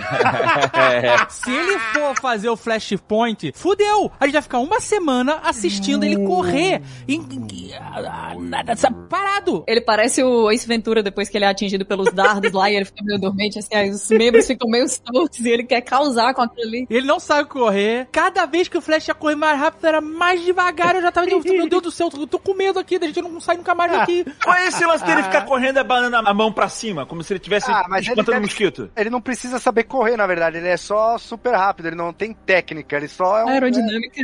Não, É, mas cara, Ele é o capitão foda-se correndo, gaveta. Não, não, mas ele- aí ele não levantava nem o braço. Ele faz o contrário. Ele levanta e levanta muito. Parece que ele tá tirando Tá o jogando mosquito. o braço É, pro alto. Parece que ele Mas tá o- arremessando o shuriken pra frente, assim. Ha, ha. E o problema dessas cenas em câmera lenta é que elas não são melhores que a do Mercúrio da Fox. Essas são muito parecidas, né? Aquela, ele pegando a salsicha, aí ele olha pra salsicha. É muito Oh. semelhante com o que a Fox fez com o Mercúrio e não é melhor, né? Então, eu não sei. Eu gostei da cena dele correndo lá no final, que ele tá falando e tá tentando chegar na velocidade que ele precisa e tal. Muito Essa cena foi boa. Agora, essa primeira aí. tem- Caraca, maluco. Por falar nisso, aquele parademônio, hein? Dá uma medalha pra quem fez. Porra! Esse. Por quê? Por quê? Mas ele demorou, né, também. Pô, mas acertar um tiro daquele no cara na velocidade da luz. Não, ele chutou. Falou, ah, vai dar certo. O cara tá passando tantas vezes ali, pá, tira, vai. Ele, Ele teve o fé, ele teve fé. Exato. É tão rápido que é só tirar na Mas quando o Flash corre rápido assim, ele fica intangível. É, ou não, né? Já aparentemente, Aparentemente não. Já queimada na virilha ali que o cara ficou. Ai, ai, ai, ai, ai. ai. Eu vou dizer que essa piada aí da salsicha me deu uma aflição, viu? Nossa, cara, botar a salsicha no Qual bolso. piada da salsicha? O Jovem Nerd vai estar dormindo. porque- Ah, ah, não, não, não, do O acidente. carro cara. tá em slow motion. Que essa cena, inclusive, ela sa... com certeza ela saiu no, no filme de 2017, que ela é igual É, à cena do Mercúrio, Mercúrio Silver Tape. Total. É, mas é porque também não dá pra confiar no Joss Whedon com uma piada de salsicha do jeito que ele tá, né, cara? Não dá. Ele ia fazer uma parada muito escrota ali, com certeza. Tem que tirar, de- deixa longe da mão do Joss Whedon isso aí, pelo amor de Deus. Essa cena é zoada porque ele vai, ele faz toda aquela graça antes de salvar, tal, pega as salsichas, bota tudo no bolso, aí bota ela no chão e tal. E ele, whatever, pro cara que tá com o hambúrguer no chão e atropelando, podia atropelar 30 pessoas ali na frente. Exato. E ele, uau, caraca, isso não é problema meu. Prioridade. É, mas esse já é uma marca característica dos heróis do Zack Snyder. O super-homem, quem que o super-homem salva no Man of Steel? É, pois é, é. Isso é uma parada muito estranha pra mim nesse filme, do Man of Steel. Porque enquanto ele não é super-homem, ele salva todo mundo. Eu tenho que salvar as pessoas. Eu tenho que me mostrar. Eu tenho que ir lá, eu vou lá salvar o cara no petroleiro, eu vou salvar a criança no ônibus. Depois que ele bota a roupa de super-homem, ele só Capitão salva a. Lois Lane. É, exato. Ele só Porque é início de carreira, início de carreira ele tem que fazer o nome dele. A cena no Man of Steel, eu amo Man of Steel, eu acho o filme foda demais. Mas a cena que mais representa essa falha que eu acho que é ele não salvar as pessoas e tal, é quando o Zod dá um chutão num caminhão tanque e ele vai arrastando de lado. E o super-homem, Ele só só dá uma voadinha pra cima e desce, e a parada, pô, explode no prédio atrás, podia ter 30 crianças lá escondidas. Podia não, tinha. Tinha. Aí o caraca, ele nem ligou, nem olhou pra trás, cara. Antes Aí eu deu- vou te falar uma coisa. Esse super-homem prova por que, que o Batman tinha medo dele. Exatamente, é, é, aí fez por merecer mesmo. Olha aí, tá vendo? Esse exercício de edição que eu tava falando, esse filme me fez ter. O editor em mim tava realmente pirando vendo esse filme. Porque você vê como é que funciona. A edição é assim: quando você vai tirar uma cena que ela não funciona, você tem que pensar na história como um todo. Cara, não adianta eu tirar essa parte aqui. Isso acontece eu editando vídeo do Jovem Nerd. Tem lá na Nerd Tour e vamos tirar uma cena aqui. Cara, eu não posso tirar essa cena porque lá na frente eles vão se referir É. a essa porta engraçada que apareceu aqui atrás. É isso aí. Então, se eu tirar essa cena aqui atrás, não vai fazer sentido aquele comentário. Ou então eu vou ter que tirar aquele comentário lá da frente, e aí isso daí vai enfraquecer a conclusão. E aí você começa a fazer uma matemática da montagem, tipo, ah, cara, se eu pegar esse pedacinho de comentário aqui e jogar lá na frente e botar ele em um outro contexto, pronto, já não fica incompreensível a narrativa que esses caras montaram. É. Nesse filme isso acontece o tempo inteiro. Tu vê, cara, ele teve que tirar essa parte do Super-Homem e do Batman X, porque depois não vai ter como você entender essa parte lá na frente. Então, assim, você entende que várias cenas, umas estão conectadas com as outras. Então ele acabou tendo que tirar muita coisa e teve que inventar uma historinha no meio do caminho ali do Super-Homem pegando o Batman. Depois que ele renasce, ele pega lá no, no- de Capitão Foda-se, né? Ele pega, ele levanta lá com um bigode apagado. Você não me deixa morrer, você não me deixa viver. Parece que o cara tá com algodão embaixo do beiço. E aí, assim, e toda essa cena, e no final também, toda a justificativa do Steppenwolf. Eu entendo que o Joss Whedon teve que tirar várias cenas e depois ele teve que fazer essas refilmagens pra dar um sentido. Tendo você dito isso, não tem nenhuma cena de salsicha no final do filme pra justificar essa cena do, do Flash. Já pensou se a salsicha fosse... Imagina o Flash enfiando a salsicha na boca do lobo da steppe, maluco. O Zack tava tão empenhado em, colocar tudo, tudo, tudo nesse filme que até aquela cena do Merchan lá da Gillette tem de novo, que é o Batman fazendo a barba em pé ali com a camisa social. Quem faz barba assim? Quem faz barba em Ninguém, pé? ninguém faz barba assim. Bilionários. nem- nem- E aí, Você vai me dizer é, que você sabe como vive a vida de bilionários. Bilionários fazem, são excêntricos. E nem essa cena aí que não precisava nem um pouco ele tirou também, cara. Mas então, me parece, depois assim, que ele trouxe as outras cenas, olha, vou poder contar a minha história, vou trazer as outras cenas extras. O normal que você tem quando você vai fazer um filme, você grava várias cenas pra depois você escolher a melhor parte que vai entrar dela. Então, eu vou gravar a cena do Bruce Wayne lá na, sei lá, na Islândia, lá no início, que ele tá lá no início, então ele grava. Só que a impressão que eu tive é que na hora que o cara foi remontar a cena pra contar a história dele, ele falou: qual cena que você vai botar? Sim. A resposta dele foi isso. Ele botou tudo. Então tem a cantoria, aí você vai ter o pessoal lá cantando lá pro Aquaman, sei lá, que cargas d'água. né? É. Caraca, era você botar um- uma partezinha deles cantando. Não, não, ele botou o refrão, o pré-refrão, a parte depois vinha só faltava o instrumental. Daqui a pouco ia, ia vir a, a banda depois tocando a música. Ah, Nossa, Deus me livre esse momento, cara. cara, Nossa, e ela para de cantar! o- o colete para de dele. cantar! Eu acho que só faltou ele deixar um pouquinho mais, aí todo mundo canta, aí para de cantar, aí fica um silêncio, aí o Bruce Wayne fala assim, então tá, né?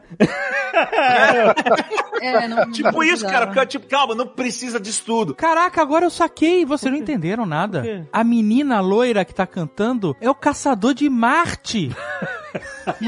não, não. Aliás, por falar em Caçador de Marte, aquela cena da Marta com a Lois foi uma ótima cena das duas tendo um momento ali, falando dos problemas e tal. A Marta, vamos lá, bola pra frente, não sei o quê. Aí ela sai e é o Caçador de Marte pra quê? Matou a cena. Não, e eu fiquei confuso, porque quando a Marta ficou com o olho vermelho, eu falei, caralho, ela é o Exterminador do Futuro.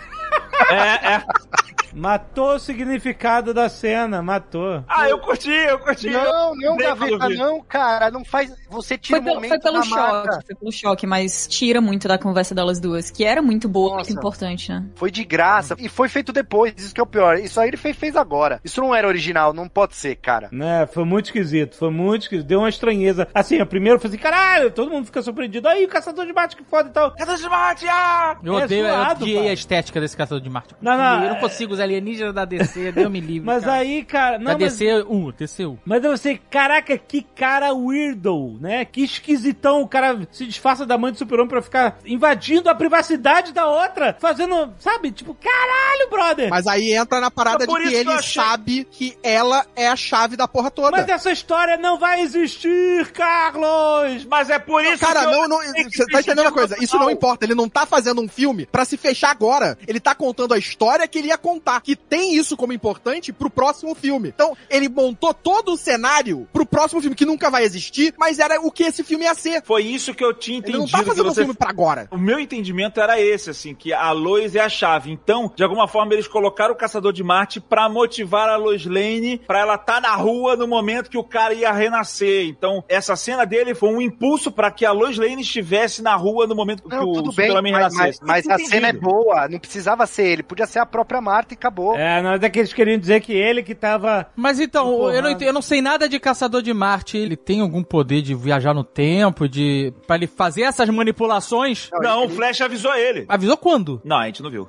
Porra, porque ele tá Não. manipulando as coisas. Ele tá fazendo a luz, né? Ele tá se fazendo passar por outra pessoa. O caçador de É, ele Marte. tem Ele, poderes mentais, ele ele... tem poder mental, ele é telepata, né? Mas até aí, não sei. Mas ele leu a mente do morto? É, não, não, não sei. Não, ele, ele é meio de todo mundo, é um fofoqueiro do caralho, caçador de Marte. Mas então, mas o que, a mente do Batman, do Flash, É, ele leu de todo mundo. cara. Ele sabe da porra toda. Ele Caralho. sabe que o Batman teve aquele pesadelo lá com aquele futuro. É, sabe tudo, cara. We live in a society Agora, vamos falar uma coisa que tinha sido legal no outro também, e nesse foi maior, assim, eu também acho que foi um dos momentos bons, igual o Temícera, né, que teve. Apesar dos Zeus do Zack Snyder parecer o Luferrino de Hércules, Nossa, cara, esse Zeus não me, me convenceu em nada. pra mim era o Hércules. Eu fiquei, quem é esse cara? Eu ficava com o Jovem Nerd. Quem é esse cara? É o Zeus. Eu, Zeus? não, ali era o Zeus e o, o Ares, né, que O é o Ares. cara que acerta o Darkseid no ombro, é o Ares. Aim for the head. E tem a cara dele meio que co- colocada ali meio que por cima do ator que faz o Ares O no filme da. Mulher Maravilha, do bigodinho. Aquele é o Cê- bigodinho? É. Nossa. É, o ator é outro corpo, né, mas o, a cara É, não, é o corpo, mas a né? cara dele tá inserida daquele, daquele ator. É o Ares que acerta o machado? É o Ares, é, é o Ares. Cara, sério, ele fez de propósito? You should have gone to- for the head? sério mesmo? Igual, cara. Esse aqui é o nosso Thanos, olha só. Vou deixar bem marcado que é o nosso Thanos.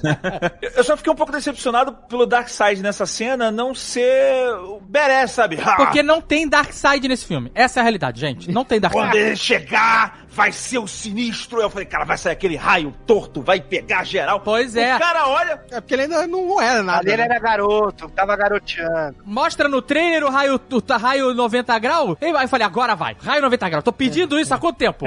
Aí não foi. É um sonho! Caraca, Mas tem isso cara- no trailer ou só teve uma imagem? Que eu só vi uma imagem. Sei, o, O, o raio, Pô, o o cara- raio tem no filme. Não, tem isso no trailer. Tem, no isso no último trailer. trailer. Aquele lá em Atlantis, é isso? Aí era um sonho. Era só um sonho. O cara vai pro campo de batalha, chegou, falei, cara, o Darkseid, o cara, ô maluco, pum, tacou o machado, pum, cortou o cara. Eu falei, porra, esse é o, é o vilão sinistrão? Mas é porque não é o Darkseid, é o Uchas. Ah, tá. É tipo, isso é 5 mil anos no passado. Ainda não era o Darkseid sinistro. É da escola, show Lanterna Verde, brother. Pô, o No Lanterna corte do Verde, Whedon cara, era muito pior, cara. No corte do Whedon era o lobo da Steppe ali, se juntou todo mundo. Não é verdade, né? Não, melhorou, Então, assim, melhorou. que bom, Não, é, que melhorou. bom que agora faz um pouco de sentido, né? Que existe essa guerra desse jeito. Ah, Deus, estão envolvidos. É pelo lobo da Steppe? Não, né? Não, e é legal porque assim, casa com o filme da Mulher Maravilha, porque no filme da Mulher Maravilha eles explicam que o Ares se voltou contra Zeus e matou todos os deuses. E aí, Zeus, antes de morrer, criou Temícera. Então, assim, realmente não existe mais Zeus, não existe mais nenhum dos deuses, e o Ares foi derrotado pela Mulher Maravilha na Primeira Guerra. Então, ele também não tá aí pra lutar contra ninguém. É, isso foi legal. Agora, o Lanterna Verde, que tem um anel que pode fazer qualquer coisa que a força de vontade dele quiser, e fica só soltando raio reto verde, vai se fuder, porra. É, isso é de fuder, maluco. Sério, é que nem o cara ter quatro braços e dar o mesmo soco com os quatro braços. É a mesma coisa. O cara tem um anel que faz raquete de tênis, martelo, cacete, metralhadora de energia, nave, e aí o cara fica dando raio, porra. E quem introduziu essa diferença aos Lanternas Verdes foi o Hal Jordan. Ele era o cara que usava a imaginação. Os Lanternas Verdes, Ah, não é até o possível. Hal Jordan ser um Lanterna Verde, eram basicões. Não, mas esse o? O tava é básico raio pra demais, Caquinho. Esse era Era pouco. raio, escudo, é, Não, tipo, era o básico. Então fizesse o escudo quando vê aquele machado na direção dele, caralho. Pô, fizesse um machado, qualquer coisa. Ah, deixa eu cair no velho conto do Sauron, rapaz. Mas eu acho que falta integração de time, porque ele vem, ele é alienígena, e aí ele não conversa com os caras, não sabe estratégia, não combina estratégia de jogo e tal. Aí ficou ah, enfrentando sozinho. Pô, tinha a galera do Gengis Khan lá, maluco. Caraca, Tinha- Agora, esse engraçado o Darkseid Usha lá, ele, ele ficou olhando o anel e não entendeu, né? Ele demorou, pro reflexo, né, péssimo. É, O anel ficou duas horas, velho, ficou em slow motion, devia estar em slow motion. E é por isso que ele demorou. Na verdade foi rápido, só que era slow motion, a gente não percebeu. A- Agora é muito bom eles enterrando a, a caixa martela, né? Porque as Amazonas fazem aquela estrutura, aí os Atlantes colocam lá também num pedestal e não sei o quê, e aí vai os humanos cavam um buraco no chão. De fuder, né? E nem é fundo o buraco, nem é fundo. É, o buraco de dois metrinhos ali. Nem isso, nem isso, Nem deve isso, ter nem um isso, é palmo. um- Não tem nem sete palmos, cara. É um palminho ali de nada. Qualquer chuva desenterra aquela porra. Mas o homem é um bicho vale nada. preguiçoso. É, exato, exato. É, é só ver os, os próprios humanos do Senhor dos Anéis, né? Não, pois é, não, então, não, mas não tô criticando, não. Eu acho que foi legal isso daí, porque os humanos. É, são onde tem todos- humano, não pode, não dá pra confiar. Mas você pensa um negócio desse, 5 mil anos no, no passado, sei lá quanto foi isso. Aí você tem os humanos, você tem as Amazonas e você tem os Atlantes. Aí tem três caixas. A galera, as Amazonas, os Atlantes deve ter ficado, puta, a gente vai deixar mesmo a caixa com esses malucos aí que. Não tem certeza. Tenho certeza que o desentendimento aumentou depois disso aí. Os Atlantes falam assim: eu não vou ficar com duas caixas nem fudendo elas, eu também não. aí dá, dá uma pra esses caras aí mesmo. Eu achei maneiro que surgiu, que eles encontram, né? Eles botam até a historinha de quando encontraram, né? De que encontraram na Segunda Guerra Mundial, os nazistas legal. encontraram a caixa materna. Isso é bem Ah, isso não Foi muito legal. filme. O filme teve, até porque tem quatro horas, mas assim, ele realmente deu atenção a vários detalhes que num filme comum teriam ficado pra trás mesmo, né? Ah, eu acho que assim, apesar das quatro horas, tudo bem, realmente é muito longo e tal, mas a gente tava até conversando isso ontem. Quatro horas de filme é uma coisa que ofende, né? Porque a gente passa mais de quatro horas assistindo série sem pensar duas vezes. É verdade. Porque filme não tem intervalo. Mas esse tinha. Mas esse tem os capítulos. Parece que você tá maratonando uma série. Não, não, eu concordo, é porque, conforme a Katiusha falou, que quatro horas de filme, tipo Irishman, não tem intervalo, é três horas varada. É. E é meio desesperador. É, é. Você não sabe onde você vai parar pra quebrar ritmo, essas coisas. É. Esse realmente, ele tem lá os capítulos que dá tempo de, ó, pra, pra capítulo, vou dar uma parada aqui É, é. pra ir ao banheiro, ou sei lá o que. O que eu acho ruim, eu acho ruim particularmente, interromper filme. Tudo bem, um filme de quatro horas, você, você fatalmente vai... Eu não interrompi, mas fatalmente as pessoas têm que interromper. Mas como não existe mais cinema, por enquanto, e, e todos os filmes que a gente vê, a gente vê em casa, não só esse como outros, é impossível ver filme mais, cara. Porque começa o filme, aí o cachorro, não sei o que lá, e tem que parar. Aí para porque tem que pegar água. Aí, essa é a parada que o cinema nunca pode acabar por isso. Porque no cinema, quando o cara dá play, ele não vai parar. É, porque tem fica- que atender o telefone. É. É outra experiência, é outra experiência. Exato. Mas eu concordo que quando você fala um filme de quatro horas é um negócio meio assustador, ainda mais que a gente tem mindset de ver filmes no cinema. E ver filme no cinema de quatro horas signi- significa que você vai perder um momento, porque você vai ter que ir ao banheiro em algum. ou fazer privação de água. Não, ele tem uma pausa depois do quarto capítulo. Não, ele não passa no cinema. Ele tá Ninguém no vai ver. cinema? Um intermission. Não, mas ele vai ser lançado no cinema e vai ter Ah. um. Ah, tá. Vai tocar aquela musiquinha? pensar- Tururu, Ah, tururu. mas a, a Catiuxa escreveu bem, né? Parece até ofensivo, mas a gente assistiu mais de 8 horas de WandaVision, né? Sim, sim. Mas a gente assistiu 20 minutos por semana, né? É, é. Não foram 8 horas de WandaVision. É, não, menos. sim. Mas de qualquer forma. Mas tem muita gente que faz binge watching, né? Maratona série e assiste muito mais. Exato. Né? Nossa, Vou só falar. que nem, cara. Vou Youtuber falar. aí assistindo série pra lançar o vídeo no primeiro dia. Olha indireta, hein? Essa foi.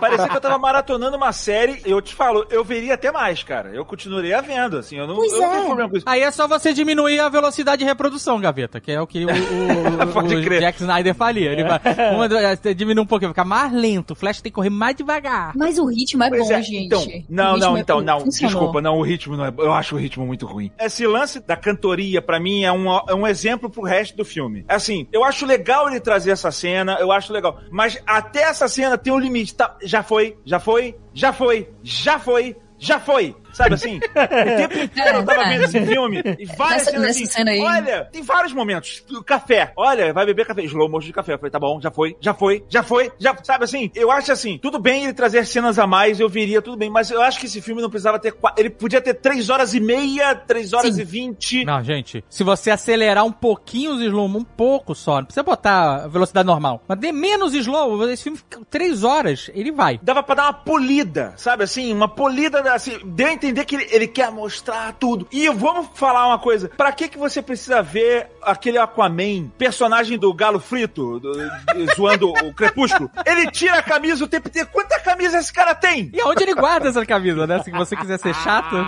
Onde ele, Ele guarda a camisa? Mar, ele larga. Não, Ele provavelmente ele sai da água sem camisa e dá a camisa aí. A, a lo- a moça, a moça loira, ela fica esperando ele, né? Porque ela cheira a camisa pra ver se tá lavada. Podre, podre, deve estar muito Ah, é por isso que ela cheirava. Aonde que esse desgraçado foi que eu não tô sabendo, né? Cheiro de sardinha ou era cheiro de piranha que ela sentiu naquela camiseta lá? Pô, toda hora o cara tira a camisa. Mas olha só, se eu fosse o, o Momoa, eu tiraria a camisa toda hora também. Ah, nem usaria camisa também, né? É porque nas regras do bar você tem que usar camisa. Aí ele bota a camisa pra beber, o que é justificável. Sim. Verdade. Educado, né? Inclusive, quando o Aquaman ele vai pra terra, ele vira um barfly do cacete, né? Porque quando tá debaixo d'água não tem virita, né? Não tem cachaça em Atlantis. Não, é, exatamente. E aí ele, ele sai da terra, automaticamente ele tá com um copo na mão, uma garrafa, maluco. É, por isso que ele volta. Cara, Ele, ele pagou, ele pagou o garçom ali, pagou o barman e falou, assim que eu aparecer eu quero um copo na minha mão. Então toda vez que ele aparece tem um copo na mão dele. Não, ele e nem pagou. isso. Ele botou na conta dos outros. Botou na conta dos outros. é. E deve ter um cabidezinho ali fora pra mesma. Deve ser a mesma camisa. Ele tira, deixa ali do lado de fora, vai lá, a mulher, dá um Ah. cheiro, ó. Tem que lavar essa semana, foi foda. Ela vai lá, lava e deixa ali na, ali na portinha. Ele chega, só bota a mesma camisa. Aí, Ela cheira e fala cheira de, cheiro de piranha nessa camiseta. E vai e bota. Ela dá uma cheiradinha e fala assim, puta, andou com um golfinho que eu sei. Tô sentindo aqui que tá... Andou fazendo merda. Tem uma cena da Aquaman que eles estão no túnel e aí o Steppenwolf aparece e aí eles atiram um míssil do Batmóvel no Steppenwolf e ele joga na parede do túnel, né? Aí, ah, onde a gente tá? A gente, a gente tá embaixo do quê? Ah, a gente tá no porto de Gotham, acho que ele fala, de Metrópolis, eu não lembro. E aí abre uma frestinha assim, começa a vazar água e de repente o Aquaman já tá ali. É. Pô, ele se esgueirou muito ali, na, ele tava ali esperando um buraquinho pra passar. Bem- É, mas é porque o, Aquaman anda muito com enguia, né? Então ele... Ah, entendi, ele, ele, ele se esgueira, tá certo. Mas ó, eu falei essa cena aí da cantoria, essas coisas, mas é isso ao longo do filme todo. No final, um pouco menos. Mas essa extensão de cena que podia ser um pouquinho menor. A gente falou a cena do chá lá do, do Alfred com a Diana. Nossa senhora. O Alfred tá de sacanagem, maluco. Precisava, precisava. Eu, eu, eu tô É, do lado do gostei. Alfred. Eu gostei Não, olha dessa só. cena, na Eu, verdade. eu gostei dessa cena, é isso que eu tô falando. O problema não é incluir a cena, o problema é o tempo que ela fica. É aquela piada que fica um tempo demais, ela começa a ficar constrangedora, sabe assim? Ah, Como é sim, que é? Eu Você dormi- bota, tu fala, legal. Mas, o- por isso que eu tô falando que eu não gostei do timing do corte. Porque chega um ponto que tu fala, ok, já foi, ok, já foi, ok, tá começando a ficar constrangedor. Uh, e aí, sabe? É, Então, eu, eu de gosto. piada, assim, em certos momentos eu gosto de algumas cenas assim que ficam um pouco mais estendidas do que a gente acha que devia, porque eu acho que também é muito o nosso estilo narrativo, né? Por exemplo, eu assisto, obviamente, não é a Sim. mesma coisa, não é do mesmo jeito, mas eu assisto muito, muito filme do estúdio Ghibli. E o estilo do Miyazaki é dar essas pausas pra respiro no meio do filme, né? Onde às vezes não acontece nada, às vezes é uma interação casual, às vezes você tem um recorte ali do que é uma coisa boba do dia a dia da pessoa e tal. Obviamente não é a mesma coisa, mas Ah, eu curto que exista algum tempo de respiro de vez em quando entre uma cena e outra. É claro que a cena da cantoria também foi longe demais pra mim e assim faz sentido, mas eu acho que uma coisa que vendo esse filme todo mundo deve concordar é que é muito bom ter mais tempo de tela pra desenvolver as pessoas, porque eu gosto de saber qual é o tipo de coisa que eles conversam às vezes quando eles estão falando casualmente, Até de, porque de ver esses momentos de descanso da, antes, da né? liga. Na hora que eles estão ali na concentração, que eles estão olhando e que até o, o Flash pergunta assim: "Ah, mas você disse que não se importava, né, pro Aquaman". É legal essa interação, onde todo mundo tá Sim. sentado É. esperando Sim, alguma sim. coisa acontecer e tal. É eu, legal. eu curto isso. Tá, beleza, mas eu- aí eu vou te perguntar aqui, com o mundo que tá hoje, que a gente tá vendo em termos de mídia, né? A gente tem vários formatos, você tem filme, série e tudo mais, né? E os estúdios agora, todos têm seus serviços de streaming. Eu entendo que é legal isso, inclusive foi uma das vantagens que, né, de pontos positivos que a gente apontou em WandaVision, né? De você poder aprofundar e saber mais sobre os personagens. Talvez isso não precise estar num filme. E isso, claro, tem que ser uma reestruturação da empresa para pensar dessa maneira. Mas talvez isso que é legal, que a gente gosta de ver, mas nem todo mundo gosta, possa estar numa série, por exemplo. É, eu concordo totalmente. Concordo totalmente. Eu acho que é isso que a gente vai ganhar, né? Nessa nova era de séries desses universos cinematográficos, porque com certeza a HBO Max vai querer fazer uma coisa do tipo agora que o Disney Plus tem. Isso vai acontecer. E eu gosto que existam essas coisas que não precisa necessariamente ser o objetivo e aonde nós estamos indo, né? Que é isso que eu falo Não, de não, eu- respiro. Não essas Eu coisas. concordo. É, Ô, ô, Catiuxa, só pra deixar claro, assim, não é- eu falando assim, parece que eu, eu só vou querer que o corte seja rápido o tempo inteiro e a ação o tempo inteiro. Não é isso. É falar o certo na hora certa, né? Eu até costumo dizer, por exemplo, eu já dei um exemplo que é o filme do que o Leonardo DiCaprio é, ganhou o Oscar, né? O Regresso. Eu gosto demais desse filme. E esse filme, ele é lento. Mas tem um porquê de ser lento. Você fica tenso pelo fato de ser lento. Você está vendo aquele sofrimento de arrastado. E até um filme que possa variar a lentidão com a velocidade, eu também gosto. Os irmãos Coen fazem isso também demais. Assim, volta e meia, você tá vendo os fracos, onde os fracos não têm vez, tem uma cena que o cara para, olha para um lado da rua, olha para outro lado da rua. É, é proposital que dê aquela pausa, mas eu acho que isso daí faz parte do timing da edição. Sim, né? sim. Você segurar o ritmo ou não segurar. Nesse filme, no Snyder Cut especificamente, em muitos momentos eu sinto que não é proposital que ele tá estendendo aquela cena. Ele tá botando aquela cena porque ele gravou essa porra, ele quer botar essa porra pra todo mundo ver, entendeu? Eu também acho, eu também acho. Não, Então, eu- assim, eu, entendi, eu entendi o que quando- tu falou. É porque quando- realmente tem umas cenas que se estendem muito, principalmente no final delas, assim, que vai chegando um momento que. Que se torna desnecessário. É, É, e tipo até, assim, até pros é eu próprios gosto atores você grande. sente o... É final de risada do Dr. Evil, né? Não é que eu não gosto Nossa, da cena, eu não exatamente, gosto de é respiro. Isso, É o isso. Dr. Evil, já todo mundo Matou. riu, acabou, cara, já era pra ter cortado, porque É, não tem mais o que é mostrar aí. Sim, Na verdade, não, nem é a gente Snyder concorda. Cut, né? O Snyder não cut, né, cara? Ele não cortou nada, né, cara? Cara. Don't cut. Uncut. Uncut Snyder Uncut.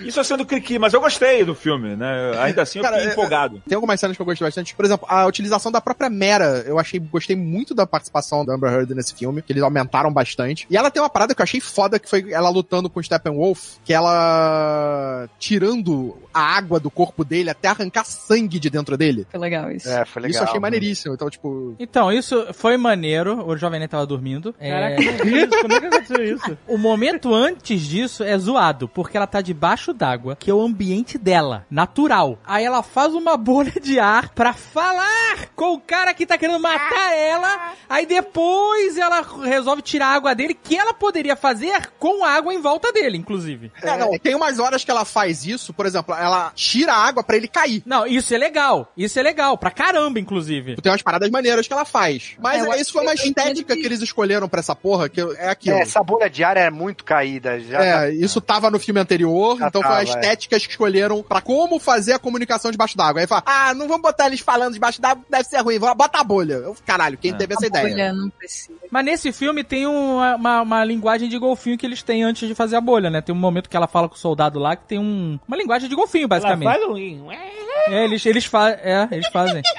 a bolha ficou porque tá com a câmera, a câmera tá pegando eles, aí, porra, não, tem que falar, então bota, a bolha, porque aí as pessoas que estão. É que os Atlantes são inclusivos. São inclusivos. É, pô. E a Mera deixou de ser pequena sereia, né? O cabelo dela não tá mais vermelho vivo, tá de- ruivo, normal. É porque o Snyder dá aquela de saturada fudida. Ele dá uma saturada na vida, maluco. Nada não gosta de cor. A única coisa vermelha que tem são os banquinhos lá de quando tá tudo quase em preto e branco, tem uns banquinhos vermelhos aqui e ali. Mas ela tirar a água pra ouvir o que o maluco vai falar, deu me livre, cara. We live in a society. Falando nessas interações com o Steppenwolf, tem uma cena que ele é tudo flechado, né? Aí eu falei assim, ele vai cortar essas flechas todas, que você vê que é é uma gra... né? O... Mas ele, tudo que ele teve que fazer foi Ah, sim. enrijecer ali. Ficou rupiado. Ele deu uma fechada no cu. Exatamente, que ele deu uma fechada no cu pra Ele deu uma fechada no cu ali. Aí quebra as flechas. E aí travou tudo. Foi muito fechada no cu. Obrigado, Gaveta, você pensou a mesma coisa que eu. É, foi. eu- na hora ele. Eu teria colocado um efeito sonoro de peso. Sabe? Caguei pro, pra suas flechas, ó.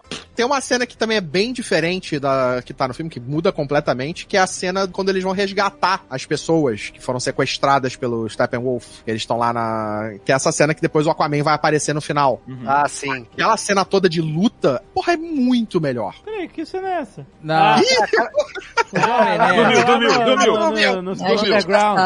No underground, sim. É, É. que É, que o Cyborg vai salvar o pai dele, que o pai dele tá lá, né? Isso, é. É, mas é aquela aranha do Batman, aquilo é tipo, ai, ai, ela Nossa, aquela aranha é caída mesmo. é muito esquisito. E aí eu falei assim, ah, não brinca que você vai voltar, começar a tirar. Vai, o seu gatilho, seu gatilho. tem que ter um gatilho, tudo na vida tem que ter um O gatilho. Batman tá com o dedo coçando, mano. mas isso já tinha na versão do Vida, né? Toda essa cena aí, praticamente. A motivação da cena, as cenas do Flash nessa são completamente. Na outra, o Flash é todo covarde. Não, eu não sei lutar, eu não posso fazer nada. E aí ele fala, não, então tira as pessoas de lá. E aí a cena é muito mais rápida e tem muito menos ação. Tipo, Uhum. a luta do Steppenwolf com a Mulher Maravilha é muito melhor nessa versão. Muito melhor, tudo é melhor, toda ação. Todas as cenas de luta estão muito melhores. É. Aliás, eu acho que, assim, esse filme, eu espero que a maioria das pessoas tenha realmente gostado dele, né? Mas a gente sabe que ele se beneficia muito do quão ruim foi o outro filme. É tipo aqueles reels de pessoas se transformando que no começo a pessoa tá, tipo, muito mais lascada do que ela jamais estaria. Pra gente analisar o quanto as pessoas vão gostar ou não, ou desgostar desse filme, eu acho até interessante trazer alguns pontos importantes nessa análise, que são, esse filme, ele não é realmente pra público geral, porque, sei lá, minha mãe, por exemplo, que gosta, ela gosta de ver filme de herói e tal, mas um- eu sei que um filme de quatro horas vai desanimar ela pra cacete, sabe? É, não vai ver. Porque nós, mesmo a gente não. é, alguns aqui são fãs de DC, outros não são e tal, mas nós somos o público pra esse filme. Gostando dele ou não, nós todos aqui, provavelmente todo mundo que está nos ouvindo, somos o público desse filme. Mas o público geral, que é o que o estúdio quer atingir normalmente, não sei se no caso do Snyder Cut, mas no- normalmente o estúdio ele precisa, pra bancar um- uma produção do tamanho dessa, ele precisa atingir um público muito amplo, né? Que Sim. não conhece quadrinhos, que vai só pela empolgação, porque tem Super-Homem, porque tem Batman, essas coisas, o cara nem sabe o que tá acontecendo, mas vai pra ver. Então, eu não sei se um filme como esse, longo e tal, atrai esse público geral, o cara ouve, nossa, o filme tem quatro horas, meu Deus do céu, e se o cara vai gostar de ver tanto filme assim, porque, por exemplo, comparando, Senhor dos Anéis já são filmes longos, e teoricamente são feitos pra um público bem amplo. A versão estendida do Senhor dos Anéis é grande até pra quem gosta, entendeu? São filmes muito longos, que não são de maneira nenhuma pra público geral. Então, é quando você fala assim, ah, espero que as pessoas gostem, não sei o que lá, esses fatores são muito determinantes pra isso também. Então, eu me pergunto aqui, deixo a pergunta no ar, se esse filme ele vai ser assistido por um público geral ou se ele só vai ser assistido realmente, e eu não tô dizendo nem por só fãs de Snyder Cut e, e do Snyder, mas sim por fãs do gênero, que somos nós, ou se esse filme vai conseguir é, atingir o público geral, que é o que, por exemplo, daria força pra ter continuações dele. Eu acho que não. Ele pode até ter um público grande assistindo por causa desse hype todo que tá existindo. E pelo momento que a gente tá vivendo, onde tem uma- poucas obras, né? Sim. É, tem esse Dá pra quebrar o Exato. filme também. O jeito de assistir, você. O jeito é exatamente. Nada ele- impede você fazer uma pausa e ver em dois dias, por exemplo. Eu não É, sei como tá na, na- lá fora, na HBO Max, porque aqui a gente tá sendo, vendo ele como um filme, né? Ele tá sendo alugado como um filme inteiro. Eu não sei se, por exemplo, no- na plataforma da HBO, ele ele tá com a possibilidade de você ver em capítulos. Não, ele não é dividido em capítulos, ele é, ele é inteiro. Mas Ah, eu você acho que a gente. Você É, pode você pode pausar você pode pausar. Eu acho É. que a gente subestima o poder, assim, do quão conhecidos são os nomes Batman e Superman, sabe? E hoje em dia Mulher Maravilha também. Eu acho que esses nomes, eles apelam pro público curioso no geral. Eu acho que realmente o que o, o Volta falou faz sentido. Existe um hype muito grande em cima disso e as pessoas vão falar umas pras outras, até porque a grande expectativa da maior parte do público é que esse filme fosse muito ruim, e ele não é muito ruim, então isso Aham. cria um outro assunto em cima disso, assim, poxa, eu mesmo que estava aqui falando mal, tô elogiando porque ficou bacana, né? Aham. Aí vai criar uma um. curiosidade e tal. E eu acho que ele vai acabar sendo mais visto do que a gente esperava, mas ele não vai ser um Vingadores Guerra Infinita, não vai. Eu também acho que não. É, em termos de alcance de público geral, né? Até porque o filme ainda é R-rated, né? Ele ainda é pra maior de idade, 18 anos o filme. Por causa de uma ou outra cena, né? Mas que valeu a pena, porque quando o cara foi decapitado no final, eu vibrei. Ah, foi foda. Ah, foi eu foda. vibrei. Eu, pô! Exatamente.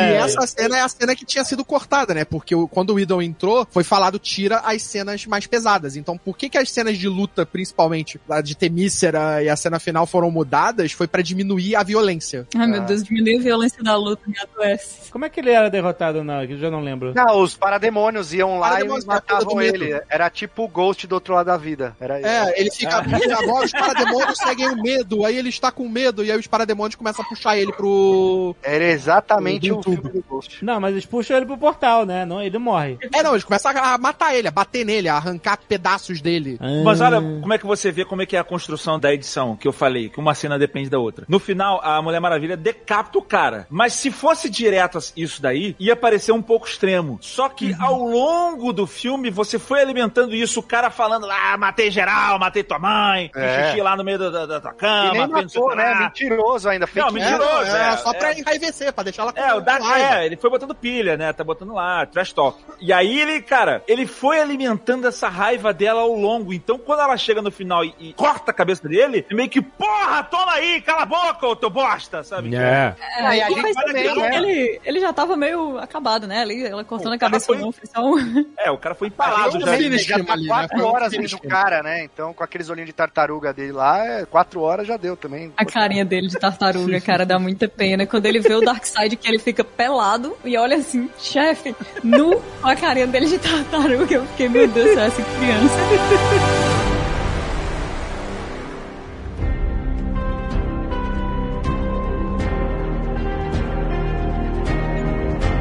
Queria agora puxar a parte do Superman, que é o herói que importa, né, nessa Superman. história toda. E assim, eu gostei muito do jeito que foi retratado, eles indo na nave dos kryptonianos, aí as roupas vão saindo, porque eles estão com o caixão do super-homem, né? Aham. E aí a nave deve sentir ali o DNA dele, provavelmente, e as roupas começam a, a sair ali das portas e tal, né? Ou seja, eles entraram pelo closet.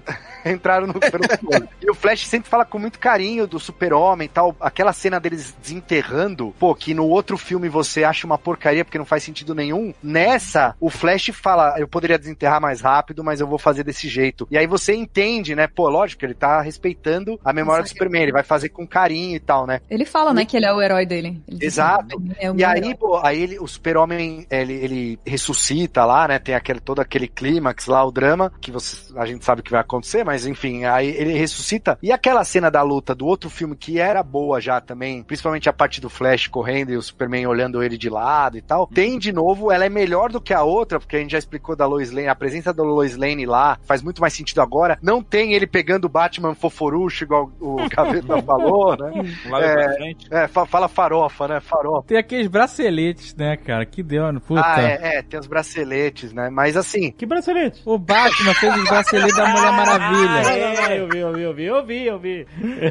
O Batman falou assim: copia, mas faz diferente. Aí ele fez os braceletes da Mulher Maravilha pra ele. É verdade. é. Eu vi. Ah, tem a piadinha Mas da Mulher Maravilha ainda, né? É, ela Bem- fala. Boa ideia, hein? Coisa de corte. Se vem o super-homem e dá um raio e o Batman defende, tu fala, puta, não tem sentido, esse cara não teria como defender o raio do Batman. Então vamos ter que mostrar antes o Batman criando o bracelete, copia, mas faz diferente, tal, tal, tal. É uma coisa de edição aí. Uma cena depende da outra, que depende da outra, depende da outra. Quando tu vê o filme tem 4 Ah, mas foi Isso bom, não teria tido a cena anterior, e aí ele tinha E ele defendido. participa das batalhas com isso, né? Fica mais fácil pra ele participar de cenas que são muito mais impactantes, porque ele tá no meio de uma coisa meio desproporcional ali como Batman, né? Então, Mas a minha pergunta é: vocês não gostavam da cena do Foforucho lá, que ele pegava o, o super-homem pelo pescoço e falava: você não me deixa viver, não deixa morrer, blá, blá, blá. vocês não gostavam disso? Não do lábio eh, inchado você de picada de abelha lá do. do- Não, tá, mas o conceito da cena, não é efeito especial. Eu acho Olha que tem só, várias coisas no Whedon que funcionam bem. Eu gostava dessa cena dele pegar o cara pelo pescoço. Essa fala eu acho forte. Você não me deixa viver, você não me deixa morrer. Acho maneiro, pô. É maneiro, E- mas eu acho que o novo é melhor. É, existiram refilmagens, mas a ideia aqui era, era o, o- realmente o assembly cut, né, das coisas que o Snyder já tinha e outras coisas pra complementar. Eu acho que se ele pegasse e fizesse uma cena que foi idealizada depois ali pelo Whedon, seria, a- acho que até por orgulho ele jamais faria isso aí, mas não é de todo ruim o Costa do Whedon. Inclusive, depois que eu acabei de ver, eu saí assim, é, né, teve umas coisas legais, assim, que legal que a gente viu a Liga juntos e tal, porque, né, você espera muito pouco, né, então qualquer coisa pra você é, é uma grande coisa. Mas que bom que a gente conseguiu ver um filme bem melhor agora. Existem essas coisas que a gente sente falta, mas a gente tem muito mais aqui em troca, né? Gente, desculpa interromper vocês rapidinho. O Jovem Nerd tá dormindo, tá? Só pra vocês saberem.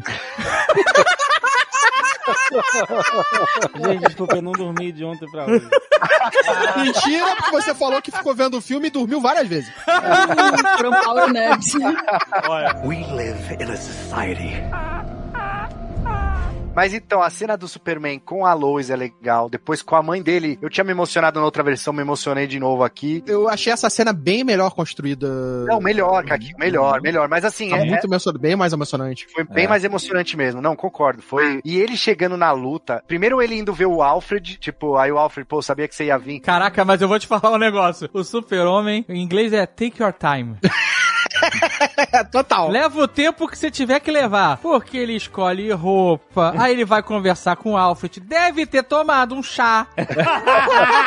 aí ele vai pegar a energia do sol. Foi lá no sol. Os caras tomando a tochada do Pato Donald no cu ali. Tó, tó, tó, tó, e o cara, ele, eu vou, eu vou ir, eu vou no meu tempo. Eu vou no meu tempo. Ele tá customizando o personagem É, ali. ele é o Uma cara qual que roupinha que eu chega- vou comprar? Ele chega pra resolver, entendeu? Azagal no Nerd Player, né? Isso, tal.